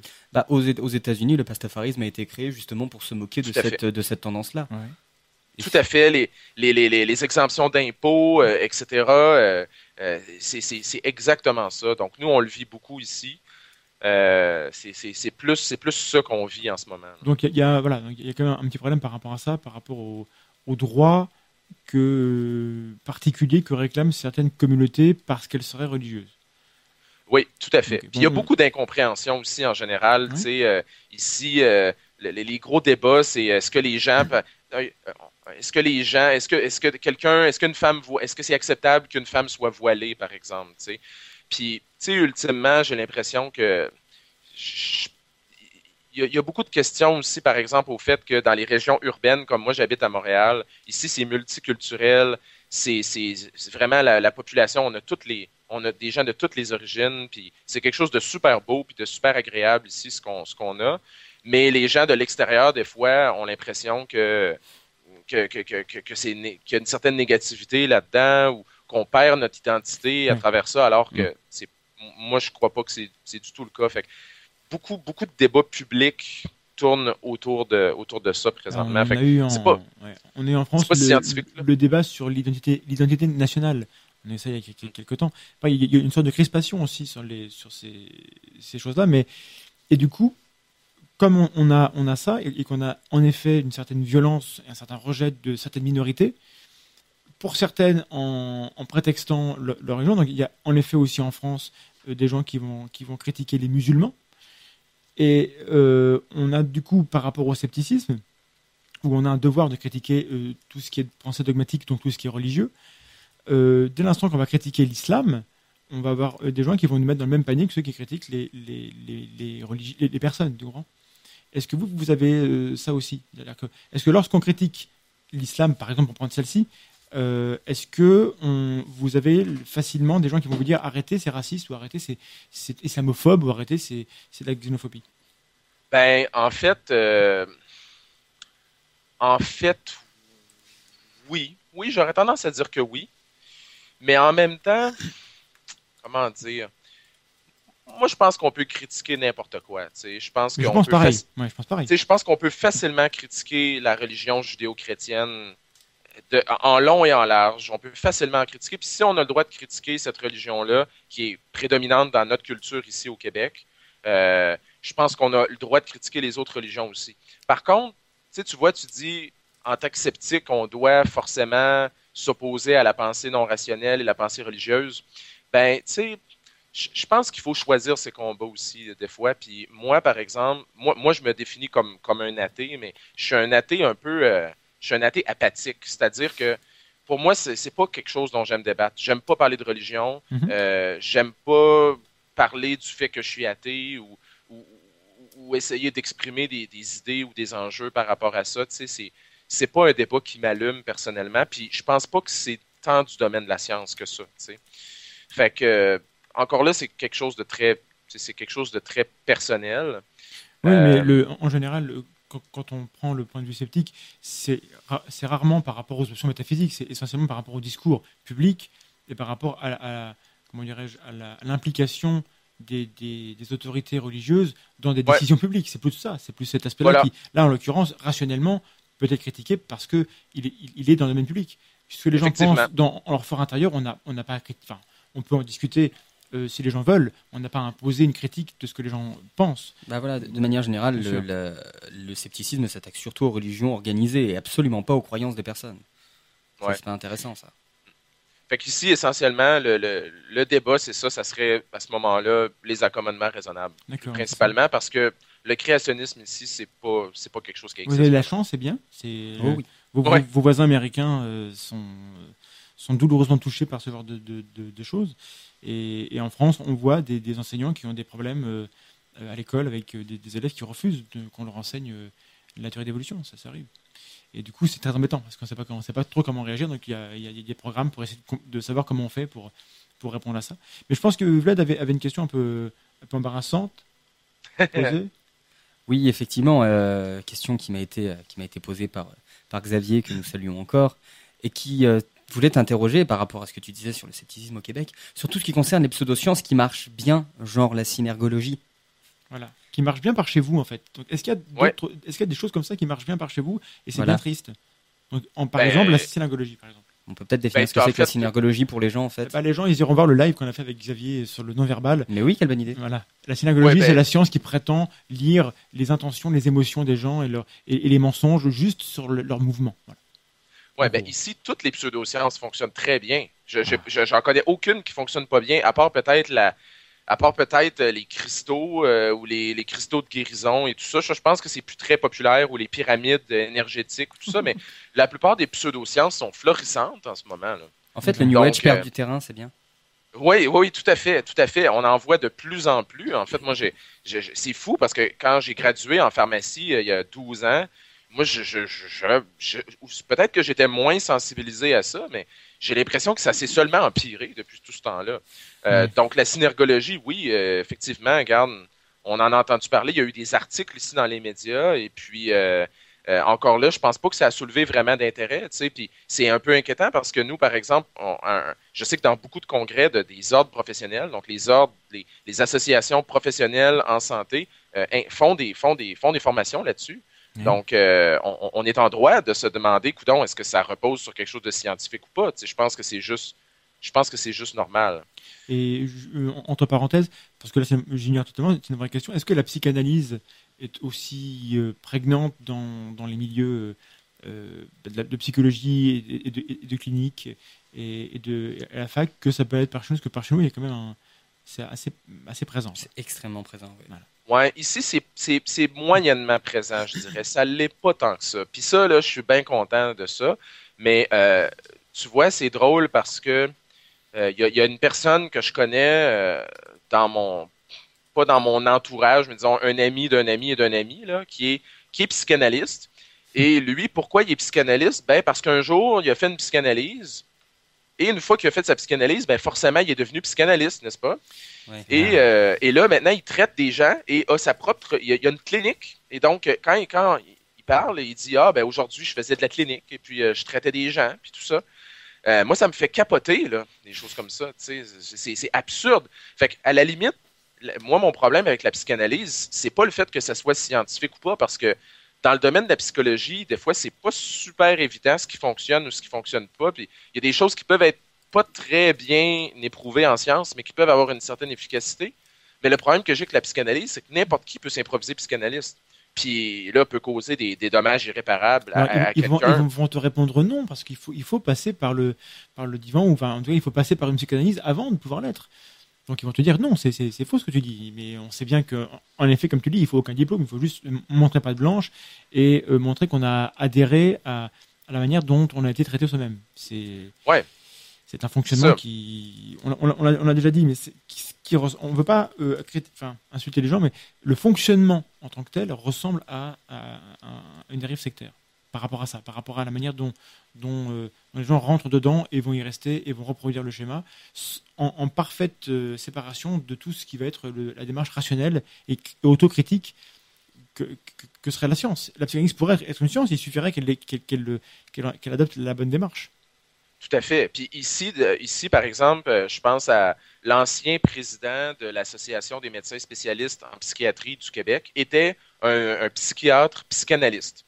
Donc, euh, en fait, euh, bon, donc il y a cette personne-là, et à côté, il y a une autre personne qui se définit comme état psychanalyste et qui euh, fait des consultations en psychanalyse du fait qu'elle a déjà fait une psychanalyse.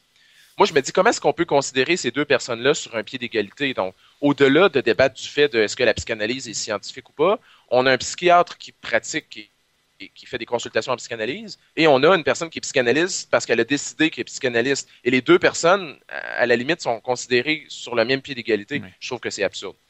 Il y a un problème clairement dans, cette discipline. On, en a déjà parlé, on ne veut pas s'acharner dessus, mais enfin voilà, c'est intéressant d'avoir ton, ton, avis sur la, question. On va faire une deuxième euh, pause musicale.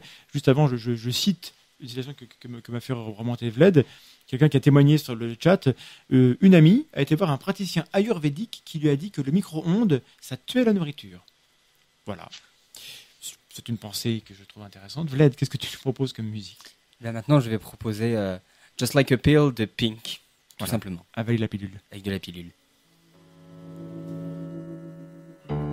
C'est la musique. Ne fais plus jamais ça. Non c'est ça qui chante. Alors, donc, du coup, pour cette dernière partie, on va s'intéresser au ton. Voilà, parce que donc, euh, autant le dire, il n'y a pas de manière polie, il me semble, de dire à quelqu'un qu'il a tort. Enfin, en tout cas, surtout quand il se trompe depuis, toute sa vie sur, euh, sur la vie après la mort, sur les énergies, sur le, sur le quantique, etc. Donc forcément, quand on a une parole critique, c'est toujours un petit peu difficile en face, on est toujours en train de gratter une plaie euh, purulente, donc c'est difficile. Donc forcément, on peut choisir d'adopter différents types de tons.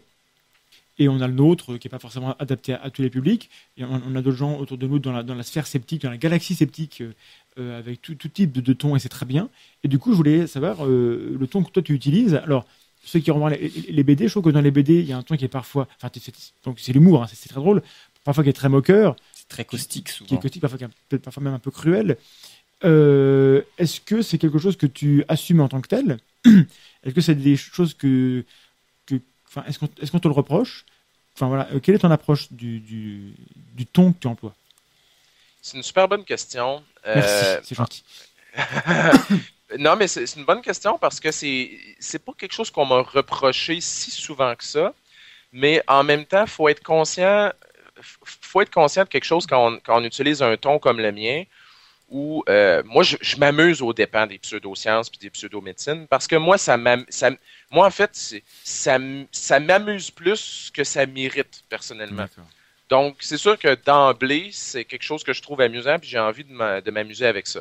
Par contre, c'est sûr qu'il faut faire attention aussi parce que euh, à un moment donné, ultimement, mon objectif, puis l'objectif aussi dans, dans, dans les scepticismes en général, c'est qu'on espère convaincre les gens. On espère aussi les convaincre que euh, que, nos arguments sont bons, qu'ils devraient peut-être changer leur façon de réfléchir, puis tout ça.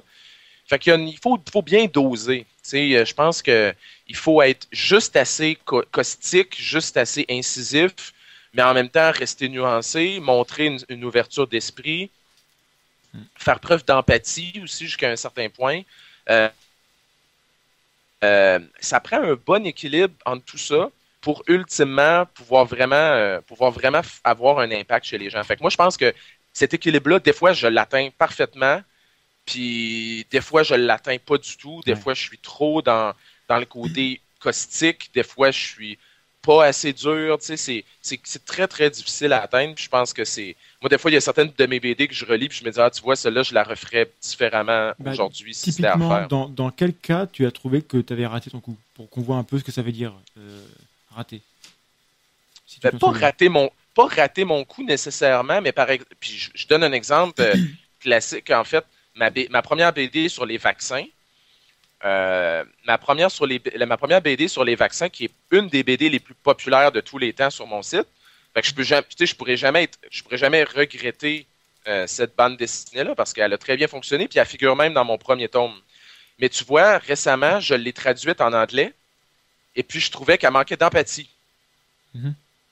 Donc, euh, je me disais, si c'était à refaire aujourd'hui, ben, je pourrais la refaire, mais à un moment donné, on peut pas toujours être en train de refaire euh, ce qu'on fait, mais si je la referais, euh, j'essaierais d'avoir un peu plus de, un peu plus d'empathie. Je trouve, j'ai pas, je trouve pas que la science a besoin d'être nuancée davantage, parce que je trouve que scientifiquement, elle était très nuancée, Mhm. mais je trouve par contre qu'elle était peut-être, était dure. Euh, Donc, je peux comprendre que pour une personne qui est pas, euh, pas une personne qui est anti-vaccin, mais une personne qui hésite par rapport au vaccin, mais qui a une tendance plus vers le, le côté contre, euh, peut-être que cette personne-là, je suis pas capable d'aller la chercher tout à fait avec ça. Tandis que si j'avais eu un peu plus d'empathie dans ma BD, là, j'aurais été capable d'aller chercher un peu plus de personnes, mais je n'aurais peut-être perdu d'autres aussi. Fait c'est Oui. très, très difficile d'atteindre un bon équilibre. C'est. Mais justement, là, donc, la, la question moi, que j'avais prévue après, c'est justement euh, quel est l'objectif qu'on s'attribue les uns les autres lorsqu'on on- on s'attaque entre guillemets à des, des croyances Est-ce que est-ce qu'on parle à tout le monde? Est-ce que toi tu parles à, tout le monde dans tes BD ou est-ce que tu te dis bon là cela je ça sert à rien que je leur parle, cela je m'en fous, moi je m'adresse à tel type de, public parce que c'est ça que je veux leur dire? Tu vois ce que je veux dire? Ouais, je comprends tout à fait ce que tu veux dire. Euh, en fait, euh, moi, à la base, je m'adresse à tout le monde. OK? Euh, Puis mon, mon but, ça serait de d'être capable de donner plus de perspectives sur certains sujets au maximum de personnes possible. Je sais pertinemment que je peux pas convaincre tout le monde, par contre. Mhm. Donc, je sais très bien que des gens qui sont convaincus, que, qui sont vraiment là, certains de leur affaire, qui sont sûrs que la détox, c'est bon, les vaccins, c'est pas bon, que l'industrie pharmaceutique veut euh, est, est- est méchante et veut conquérir le monde, tu sais. Euh, les gens qui sont convaincus, je sais que je peux pas les convaincre. Fait que ces personnes-là, je leur c'est pas à eux que je m'adresse majoritairement. Moi, je vise les gens qui sont dans puis je veux pas m'adresser aux gens qui sont déjà convaincus non plus. Tu sais, euh, je veux pas euh, on a un terme ici au Québec qui s'appelle prêcher pour sa paroisse là, donc euh, On dit pareil. On dit pareil. ah, ouais, ah, l'utilise good, aussi. parfait, excellent. Donc euh, je savais pas si une paroisse ça existait dans votre coin. Ça, ça a eu existé plus ou moins, enfin toujours toujours. Voilà. mais Ça se Même perd un petit pour peu et tant pis. C'est ça. Donc, prêcher pour sa paroisse, dans le fond, donc finalement, prê- prêcher à des convertis, c'est pas ça que je veux faire non plus.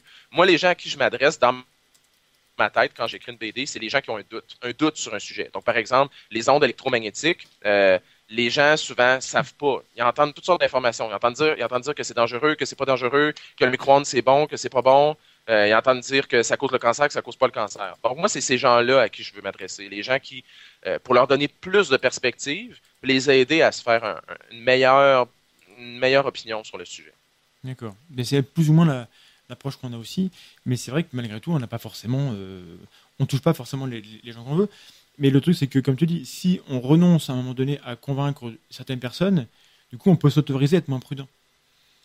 Parce que si on veut ceux qui veulent absolument ne, ne fâcher personne, c'est le, le principe à, la télévision. Pourquoi est-ce que c'est compliqué d'avoir de la pensée critique à la télévision? C'est parce que euh, le, le, créneau, le credo principal de, de- des, des programmateurs, c'est pas de plaire à tout le monde, c'est de dé- déplaire à personne. Or, forcément, quand on a une, une- une- une parole un peu, un peu critique, euh, forcément un peu caustique, un peu, un peu douloureuse, où on vient dire à, à des gens, euh, enfin, on vient dire aux gens, voilà, il y a Elle n'a pas forcément à être caustique. non, mais caustique, elle est, suffit. elle est au moins un peu corrosive, par nature. Pas- Oui, de base, ça va de soi. Et forcément, ça déplaît. Parce que si les croyances dont on parle, personne ne les avait, on n'aura pas besoin de venir les, les, critiquer. Si on critique les croyances, c'est parce que les gens y croient, et s'ils y croient, c'est parce qu'ils y tiennent d'une certaine manière. Donc, euh, mais on est obligé de faire le choix de déplaire beaucoup, beaucoup, beaucoup à un petit nombre de personnes si on veut que le discours ait un intérêt pour, pour susciter. il, faut au moins, il faut au moins frotter un petit peu pour, pour que les gens se rendent compte que c'est grave. Quoi. Et Ouais. c'est pour ça que je, je, je, je- je- après c'est important qu'il y ait toute une, une, une palette de, de tons différents, mais le ton que tu emploies, moi, il me paraît bien. En tout cas, nous, nous, on, défend cette approche, à savoir que voilà, euh, et, que, et que le ridicule, je pense qu'on on va, on va évoquer un peu ça, c'est que le, le- euh, ridiculiser une idée ridicule, et non, non pas ridiculiser les gens, sauf ceux qui viennent publiquement euh, vendre des, dire, food babe et compagnie. Enfin, il y a des gens qui viennent ou euh, le mec qui veut guérir le, cancer avec des avec des jus de fruits. Enfin, enfin, c'est des gens qui sont dangereux en plus. Donc, euh, il faut les ridiculiser Ouais. cela. Je pense que c'est important de, de le faire. Ridiculiser leurs idées, pas, pas, pas les Mais personnes, les, les gens au qui, maximum. les gens, les gens qui viennent pour vendre food babe qui, qui, qui raconte de- des, des qui a des, des dizaines de milliers de, de lecteurs. Ah mais euh, je sais, je veux dire des gens comme ça, des gens comme Sylvain Durif, oui, je, je comprends tout à fait. Il, est- il est pas dangereux. Mais, Mais euh, les, les gens qui, qui viennent, qui viennent vendre Mhm. de, de la saloperie, je pense qu'on ceux-là, on, on peut les ridiculiser. On, on va pas ridiculiser ceux qui, ceux qui les croient, mais on peut ridiculiser Ben, ceux qui. c'est ça, mais c'est ça qui est difficile. Puis je te dirais que moi, c'est cette espèce d'équilibre-là que j'essaie d'atteindre. Puis des fois, je le sens que j'ai pas bien réussi, mais c'est quand je reçois des commentaires après où des gens se sentent euh, personnellement offusqués de ce que j'ai dit. Voilà. Puis ça, on peut pas éviter ça. là. Je veux dire, ça va toujours arriver à un certain nombre de personnes. Mais il y a certaines, il y a certaines bandes dessinées que j'ai fait où là, je sentais qu'il y avait un peu plus de gens qui se sentaient offusqués. Puis pour moi, c'est important. En fait, moi, j'aime ça ridiculiser les idées parce que je trouve que toutes les idées méritent d'être ridiculisées, autant les miennes que celles des autres. Oui. Mais je veux surtout pas ridiculiser les gens qui, qui, font ces choses-là. Donc, par exemple, euh, je pense à une BD que j'ai publiée qui n'a pas été très populaire, mais ça fait un bout de temps. C'était une BD sur la, plac- la placentophagie. Donc, les femmes qui Ah oui, mangent oui. leur placenta après avoir accouché. Bon appétit, il est 22h40. Oui, voilà, merci, merci tout le monde. Euh, donc, euh, j'avais fait une bande dessinée là-dessus et j'avais eu beaucoup de commentaires à ce moment-là de femmes qui s'étaient senties, qui s'étaient senties en fait, euh, qui s'étaient senties ridiculisées personnellement parce qu'elles l'avaient fait. Puis en me relisant, j'ai dit, ok, je comprends pourquoi, tu sais, dans ce cas-ci. Euh, puis c'est très subtil, c'est juste des fois la, la façon de, de, de- de formuler les phrases ou euh, puis là, du coup, tu dis, ah, là, c'est drôle, là, on dirait que cette fois-ci, je ridiculisais l'idée, mais je ridiculisais un petit peu trop le monde aussi qui, qui croit à ça. Fait que, fait que ça, c'est très difficile. Puis euh, je pense qu'au début, quand j'ai commencé mon site web, j'étais pas très bon là-dedans. Puis là, on dirait que je- là, j'ai l'impression que je gagne un peu en expérience, puis que je- des fois, je, je réussis un peu mieux à ce niveau-là maintenant que j'ai eu plus Doux de, et conciliant. ben, tu sais, je serai jamais doux et conciliant parce que je trouve ça plate. C'est ça la vérité. Tu sais, je trouve ça complètement ennuyeux. Euh, tu sais, moi, les sujets qui m'intéressent, c'est des sujets qui sont controversés, c'est des sujets qui polarisent, c'est des sujets sensibles. Mhm. Puis j'aime ça les traiter avec humour, avec dérision, avec ironie, puis souvent avec sarcasme. C'est- pour, ça, pour que les gens lisent en fait. C'est aussi pour ça. Le, le sujet en, en tant que tel, les gens s'y intéresseraient moins s'il n'y avait pas cette dose d'humour où on se dit euh, qu'est-ce qu'il leur a encore inventé pour, pour, pour nous faire rire avec ces histoires. Et donc c'est Ouais. le double rôle que tu as. C'est- que c'est et puis un peu nous on est un peu ce tournoi aussi, c'est-à-dire qu'on on est là pour amuser un peu les gens, pour les divertir, tout en ayant un contenu qui voilà, on n'est pas là que pour faire rire. Et t'es- pas là que pour pour raconter Ouais. des histoires marrantes quoi. Tu sais- on, on parle de, de l'humour, par exemple, mais l'humour, c'est pas, euh, tu sais, c'est pas la seule façon de rejoindre les gens. Puis oui, c'est clair que moi, par exemple, si j'utilise l'humour, c'est parce que je trouve que ça rend la, la, la chose bien plus intéressante que de juste traiter des sujets sérieusement.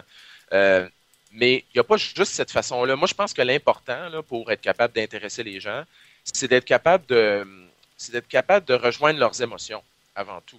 Fait que l'humour, c'est une façon, mais il y a certaines de mes bandes dessinées qui sont tristes. Je pense à ma BD sur la dépression, celle sur l'anxiété, celle sur le cancer. C'est pas des BD qui sont drôles. Puis c'était des BD qui ont Ouais. super bien fonctionné parce que ça rejoignait les émotions, mais différemment.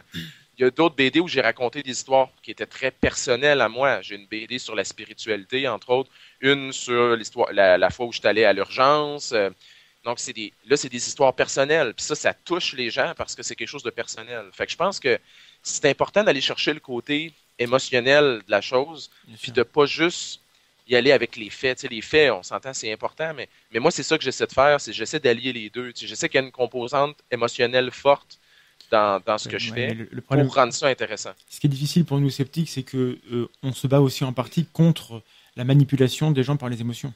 Du coup, utiliser ces armes-là, enfin armes, ces outils-là, on a, euh, c'est normal qu'on soit pas forcément les plus à l'aise nous, parce que on dénonce ça euh, aussi en partie. C'est-à-dire que la, la rhétorique de la peur, par exemple, on sait bien que la meilleure réponse euh, techniquement, la plus efficace, si on voulait être purement efficace, pour lutter contre les anti-vaccins, c'est de leur faire peur, de leur, expli- de leur parler des conséquences de ne pas vacciner. Et on, il y a des études qui ont montré que oui, les parents qui, qui- qui hésitent à, à vacciner, lorsqu'on leur fait peur avec les conséquences de ne pas vacciner, eh ben ils vaccinent. Alors que, euh, parce que justement, et- or c'est en faisant peur avec les conséquences potentielles du vaccin qu'on empêche les gens de vacciner. Ouais. Mais est-ce qu'on doit se battre à ce, à ce- à ce niveau-là? Je ne sais pas. Ben, en fait, non, parce que tu vois, ça, ça serait une utilisation des, des émotions qui est manipulatrice. Mhm. Euh, tu sais, les gens qui sont dans, euh, justement, qui, qui vont avoir des arguments pseudo-scientifiques, ils utilisent énormément la peur, et puis c'est une de leurs armes principales, mais c'est dans une, c'est une forme de manipulation. Euh, tandis qu'on peut rejoindre les émotions des gens, sans, mais, sans que ça soit manipulateur. Puis je pense que justement, c'est pour ça que moi j'utilise beaucoup l'humour, parce que l'humour, c'est une bonne façon d'invoquer les émotions, et c'est pas, on peut rire de quelque chose, mais pas, mais pas, mais pas pour autant être d'accord. Tandis que la peur, c'est une très bonne façon de, de, de, de, mener les gens à l'esclavage d'une certaine façon. Euh, donc, euh, non, je pense pas du tout qu'il faut tomber là-dedans. Puis d'ailleurs, moi, j'ai jamais utilisé des arguments de peur euh, par rapport, par exemple, au vaccin. Donc, j'ai jamais dit à des patients, si vous ne faites pas vacciner vos enfants, ils pourraient mourir. Euh, j'ai jamais voulu utiliser des arguments comme ça parce que euh, je veux pas m'abaisser à ça. Oui, mais d'une certaine, contre- certaine manière, c'est des arguments rationnels. C'est-à-dire qu'à un moment donné, sans mentir, sans manipuler, rappeler aux gens qui vous disent Moi, j'ai trop peur du vaccin, rappeler aux gens que ne pas vacciner, c'est faire un choix. Ne pas vacciner, c'est aussi, poser un acte. Et que cet acte-là, il est aussi dangereux. Il a des conséquences. Tu vois ce que je veux dire? Oui, effectivement, effectivement. Mais tu sais, comme euh, encore là, c'est c'est- une question de balance. Je pense que c'est important, par exemple, de dire, euh, il y a beaucoup de gens qui pensent que la rougeole, par exemple, c'est une maladie banale. C'est important de rappeler aux gens qu'il y a des enfants qui meurent à cause de la rougeole. Mm. Euh, par contre, si systématiquement, je commençais à utiliser des arguments comme ça pour défendre le vaccin contre la rougeole, je pense que je ferais fausse route. Donc, je pense que c'est important d'être capable d'avoir un discours qui est, qui est nuancé. Donc, oui, d'être capable de dire, ben, gars, la rougeole, c'est mortel dans certains cas, il peut y avoir des complications graves, euh, mais en même temps, voici les vraies raisons pour qu'on se fait vacciner. tu sais. Fait que, fait que c'est- vraiment difficile d'être capable de présenter ça d'une façon où on, on est capable d'être d'être nuancé, d'être empathique. Euh, c'est un art, en fait. C'est ça. C'est vraiment un art. C'est compliqué. Et, et du coup, alors ça, c'est ta démarche lorsque tu, tu fais tes, ton, ton blog et lorsque tu vas et, et- et- et les bouquins, parce que les bouquins sont, en- sont sur le même ton que, que- que le blog. Ouais. Mais j'aurais voulu qu'on qu'on évoque euh, ce que nous, en on appelle l'entretien épistémique. Est-ce que, est-ce que l'expression par chez vous est connue? Entretien En fait, là, euh, elle est probablement connue, mais le problème, c'est que j'ai aucune culture sceptique. Puis ce que je veux dire par là, c'est que Bah, ils connaissent peut-être moi, le, un le terme. entretien épistémique ou la méthode socratique, j'ai aucune espèce d'idée de qu'est-ce que ça veut dire. Non, par contre, vous connaissez peut-être le terme anglophone, comme, euh, comme vous les utilisez beaucoup plus par chez vous que chez nous. Euh, le terme anglophone, c'est la street epistémologie, je crois. Oui, street epistemology. J'ai aucune idée de qu'est-ce que c'est. D'accord. Euh, de- de- du coup, parce que voilà, moi, c'est intéressant. Donc, la, la méthode socratique, en fait, c'est juste le, le fait de ne pas argumenter. C'est-à-dire que, en fait, ça, c'est une méthode qui est à l'échelle interindividuelle. Donc, c'était pour te demander un peu comment, on, on va venir après, comment toi tu gères dans les commentaires lorsque tu discutes avec une personne? Parce que tu as la BD qui est le. qui est- tu discutes avec euh, des centaines, des milliers, voire des dizaines de milliers de personnes, voire des centaines de milliers. J'ignore quel est, quel est le nombre Ouais. de gens qui viennent sur ton blog. Donc, un Ouais. grand nombre de personnes à la fois. Mais après, tu as des questions particulières, avec des gens qui viennent avec, avec une anecdote, avec une histoire, avec, avec une question. Et là, euh, c'est pas le même, même rapport forcément. Alors après, Non. en- encore faut-il qu'on ait le temps, parce qu'on a un problème que nous, c'est que parfois, il faut, enfin, ça, ça prend un temps fou, donc on peut pas répondre à, à tout le monde. Et, et quand on le fait, ça, ça, ça demande du temps. Mais quand on le fait, du coup, c'est pas le même rapport. Et j'imagine que, que, que là, c'est plus délicat d'être dans l'humour, d'être dans le sarcasme, etc. C'est pas, c'est pas le rôle. Et du coup, l'entretien épistémique et les méthodes socratiques, ça revient à poser des questions pour aider la personne en face à développer son discours. C'est-à-dire que si, quelqu'un te dit qu'elle croit euh, euh, en l'homéopathie ou, dans l'urinothérapie, c'est l'écouter et essayer avec elle de construire complètement le raisonnement. Ok, tu crois ça, mais pourquoi? Et, quand tu dis ça, ok, mais là tu as dit ça, mais ça veut dire quoi? Euh, Essayer que la personne elle-même décrive complètement tous les processus, enfin tous les, tous les concepts qui sont dans son discours, de manière à voir si elle, elle a une vision cohérente du truc. Bien souvent, ça suffit pour que la personne se rende compte qu'elle n'a pas une vision cohérente. Auquel cas, on peut, on peut lui suggérer de, euh, de se renseigner sur, sur telle ou telle chose ou lui expliquer telle ou telle chose en, en- en retour, mais sans argumenter pour la convaincre. Est-ce que ça, c'est quelque chose qui, euh, qui ressemble à ce que tu, tu, tu, tu, tu, euh, tu abordes? Ou alors, toi, Ouais. quelle est ta méthode lorsque tu parles avec les gens, mais euh, en individuel quoi? Ouais, ben, voilà. c'est effectivement comme ça que je procède, mais je te dirais que dans mon cas, c'est c'est même pas parce que je me suis questionné à comment je dois le faire, mais c'est parce que, étant pharmacien, Ah je suis constamment confronté à des gens qui arrivent avec toutes sortes de croyances par rapport à la santé. Puis, tu sais, autant sur mon blog, je peux faire ce que je veux, tu sais, puis j'utilise énormément d'humour, je suis très, très ironique puis, puis, puis, caustique dans ce que je fais. Mais évidemment, je ne peux pas faire ça dans mon travail. Donc, c'est clair que quand j'ai une personne en face de moi qui me dit euh, j'ai besoin de me nettoyer le foie, euh, je ne peux pas partir à rire. J'ai pas le choix, cette personne-là, de lui offrir ma compréhension, mon écoute, mon empathie, d'écouter qu'est-ce qu'elle a à dire, d'essayer de comprendre, d'essayer de me mettre à sa place, puis de lui répondre d'une façon qui est professionnelle puis qui est diplomatique. Fait que c'est sûr qu'à un moment donné, quand j'ai créé mon site web, euh, toutes mes bandes dessinées étaient comme souvent très hard, mais les gens sont souvent surpris que dans les interactions que j'ai avec euh, dans les interactions que j'ai avec les lecteurs, les lectrices sur Facebook ou sur le blog, souvent je suis totalement l'inverse. Je suis quelqu'un de, de, tout à fait modéré, qui, qui est très conciliant. Euh, mais, mais, mais, je pense que c'est naturel, tu sais, euh, dans le sens où euh, on, on peut pas on peut pas avoir une discussion avec quelqu'un qui est dans la dérision. Ça ne peut pas fonctionner. Euh, donc, euh, après, je pense que par rapport à ton métier, tu as cette euh, culture-là. Et moi, je sais que personnellement, j'ai plutôt une culture du, débat sur les forums, etc. Donc, moi, je, suis assez dans le, du coup, dans la chicane. Et il me reste à, acquérir cette sagesse de ne jamais être dans le, dans l'ironie. mais parfois, quand on est en face de, des gens qui sont vraiment complètement, complètement à l'ouest, des fois, je renonce, quoi. J'ai oui, tort, moi aussi, ça m'est arrivé. Là, je veux dire, euh, j'ai eu des discussions avec, des, avec certaines personnes, des fois, qui, qui disaient des choses qui étaient tellement absurdes ou qui me choquaient, puis j'ai perdu patience. Je suis sorti de mes gonds. Ça m'arrive ça, comme tout le monde. Mais, euh, mais, mais, je pense que moi, j'ai pas eu le choix de développer cette retenue-là parce que, euh, parce que justement, dans ma profession, j'ai pas le choix de l'avoir. Puis un des plus beaux compliments qu'on peut me faire par rapport à justement mes, les, discussions que j'ai euh, sur les commentaires, parce que j'essaie vraiment de répondre à, la majorité des gens qui m'écrivent sur les réseaux sociaux ou ailleurs. Puis un des, le plus beau commentaire qu'on peut me faire, c'est de me dire que je suis que j'ai beaucoup de tact. Euh, parce que justement, je pense que c'est essentiel. Sais, comme la BD est là pour, euh, pour provoquer les discussions. C'est mon but. C'est sûr que je veux provoquer parce que c'est là qu'on a les vraies discussions. Mais une fois que ça, ça a été fait, une fois qu'on les a, les réactions, ben là, c'est le moment pour avoir des discussions qui sont civilisées. Fait que pour moi, les deux sont indissociables. Puis d'ailleurs, je pense, ça me prend encore plus de temps à répondre aux gens dans les commentaires que de faire la BD en tant que telle. Je pense que c'est juste normal. Le, temps que ça prend de, de gérer un peu les, les retours et comment les gens prennent les, choses, c'est vrai que c'est. Oui, mais, mais, dans le sens aussi qu'il faut réfléchir, de répondre à quelqu'un, moi, ça, ça, me demande beaucoup de temps. Des fois, je me dis, euh, j'écris une réponse, puis après, je me dis, non, j'aime pas ma réponse, puis là, je la formule autrement. Mais c'est ça, mais il y, a parfois là, des, des, des commentaires, où je où j'ai arrêté de répondre parce que c'était trop demandeur en, en, termes de temps, parce que euh, on peut pas non plus répéter euh, enfin, la même chose, mais euh, c'est toujours enrichissant d'avoir ces gens qui, viennent euh, euh, un peu mettre euh, à l'épreuve ce qu'on que, ce que, qu'on raconte, et je trouve que c'est bien. Mais est-ce que toi, tu as dans les. Alors que ce soit en, France ou ailleurs, je sais pas trop, tu dis que tu n'es pas trop dans la culture sceptique, mais est-ce qu'il y a des choses dans la culture sceptique qui te déplaisent? Des trucs que tu dis, non, ça, vraiment, enfin, des initiatives qui, te semblent malheureuses qu'il faudrait qu'on évite à l'avenir hmm.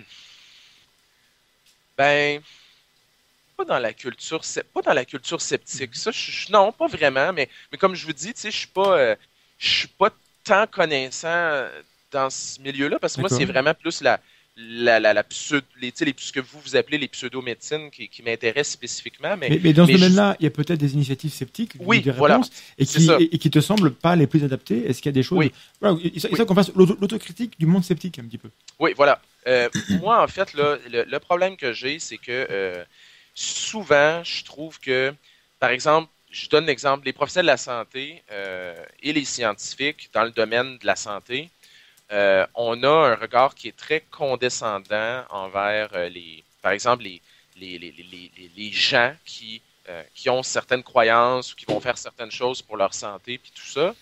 Et puis, je trouve ça, un peu dommage. Puis moi-même, j'en suis coupable j'en suis coupable des fois. Je, fais partie du problème jusqu'à un certain point, mais euh, c'est, on, a une attitude des fois qui est moralisatrice.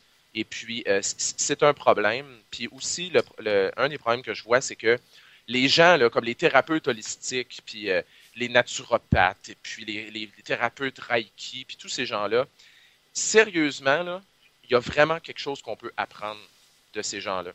Euh, on ne peut pas apprendre grand-chose sur la science ou sur la façon de soigner des gens, juste pour être clair, mais, il y a quand même quelque chose qu'on peut apprendre de ces gens-là. On peut apprendre, entre autres, que, par exemple, si vous prenez rendez-vous avec un thérapeute holistique, un naturopathe quelconque, un, il va, vous, il va vous écouter, il va vous accorder du temps, il va se mettre à votre place, il va vous accorder son, son empathie, il va être disponible pour vous, il va faire des suivis. Euh, il, va, il va vous mettre à l'aise. Euh, il va vous donner des rendez-vous dans un délai qui est raisonnable. Euh, et puis les gens vont se sentir bien, les gens vont se sentir qu'ils sont traités de façon humaine. Puis malheureusement, je trouve qu'un des gros défauts des, des, scientifiques et des professionnels de la santé, c'est justement, c'est que des fois, on ne l'a pas ce côté-là. Puis on aurait très avantage à, à, à peut-être retenir certaines leçons des gens qui font de la pseudoscience, c'est qu'eux, oui, font de la pseudoscience, mais par contre, ils ont une approche qui est beaucoup plus humaine que la nôtre souvent. Puis c'est pas vrai pour tout le monde, là, mais, mais dans beaucoup de cas, je pense que les gens.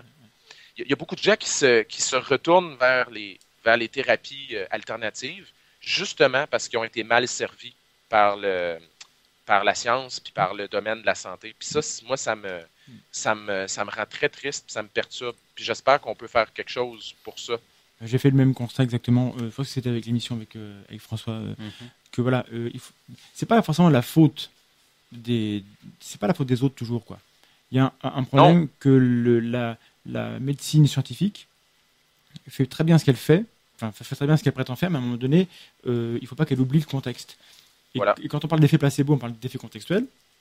Sauf que les effets contextuels, ça compte. Et il faut, il faut pas, il faut pas reléguer, dire si c'est placebo, c'est que ça marche pas. Quand c'est placebo, c'est que c'est pas dû à ce qu'il y a dans le produit, mais autour, il y a, tout un contexte à, l'acte de, soigner les gens. comme tu dis, je crois que c'est toi qui as dit que euh, tout à l'heure, euh, ou je l'ai lu peut-être, pardon, je sais plus. Mais quelqu'un a dit que la, médecine scientifique, elle est très forte pour guérir, mais pas tellement pour soigner. Ben, tu sais, souvent, en fait, c'est drôle parce que juste, regardons juste le mot holistique.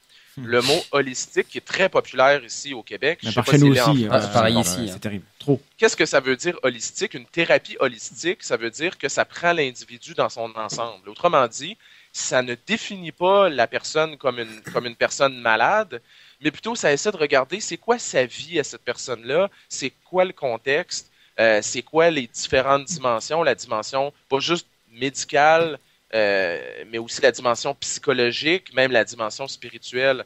Puis je trouve ça dommage que, on, que justement on dise, hey, regarde, il y a un thérapeute holistique, c'est pas comme un médecin, ce qui justement, lui, il prend compte de toutes les dimensions, alors que le médecin regarde juste la dimension médicale. Alors que c'est pas vrai. les, les, professionnels de la santé, on adresse toutes les dimensions de la mm-hmm. personne. Le problème, c'est que souvent, on n'en est pas conscient puis on porte pas un effort particulier à faire sentir aux gens que c'est le cas. Euh, qu'on se soucie de l'aspect psychologique de la personne, de son bien-être, de, ses, de, de, sa santé spirituelle, même jusqu'à un certain point. Moi, ça, si la personne, ça peut la faire sentir mieux, ça m'intéresse. Mais euh, on n'est pas très bon pour faire sentir ça aux gens. Fait qu'on est des thérapeutes holistiques. Il faut juste qu'on soit capable de le.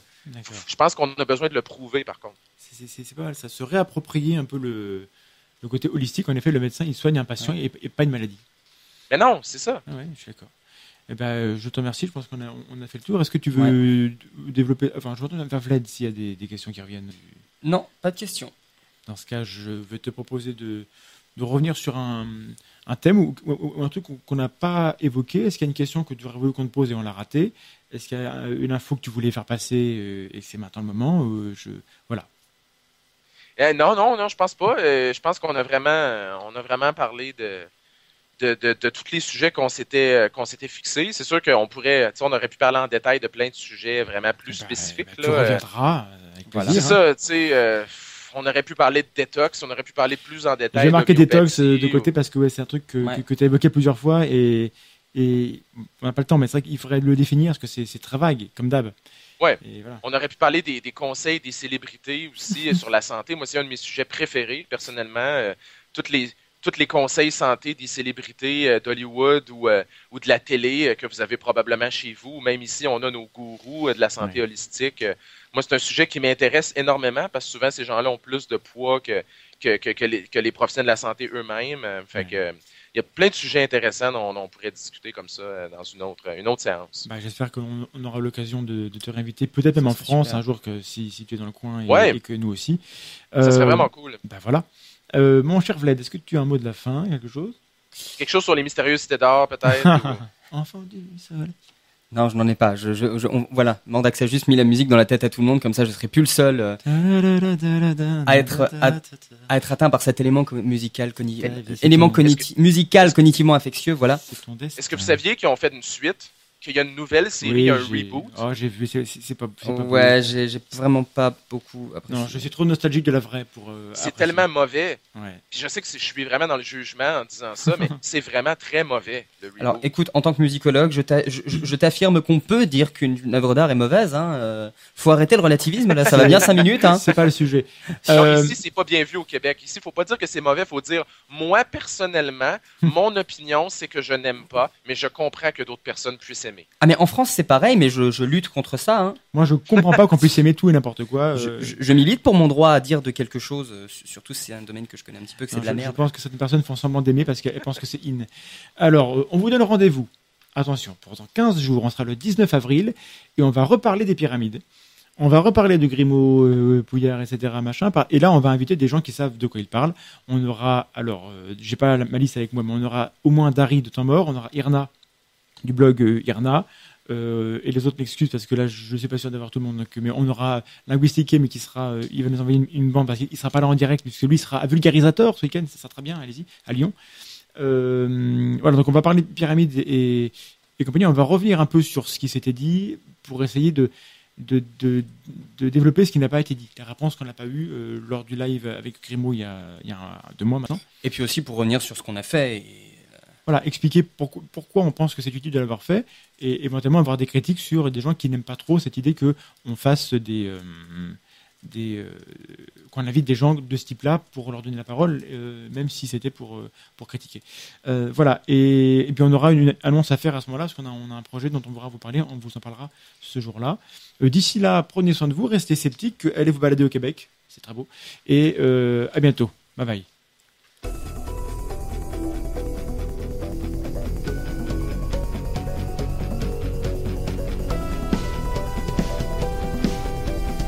La tronche en live, l'émission de l'esprit critique en direct sur Radio Campus Lorraine, avec Vlad Tapas et Assermandax.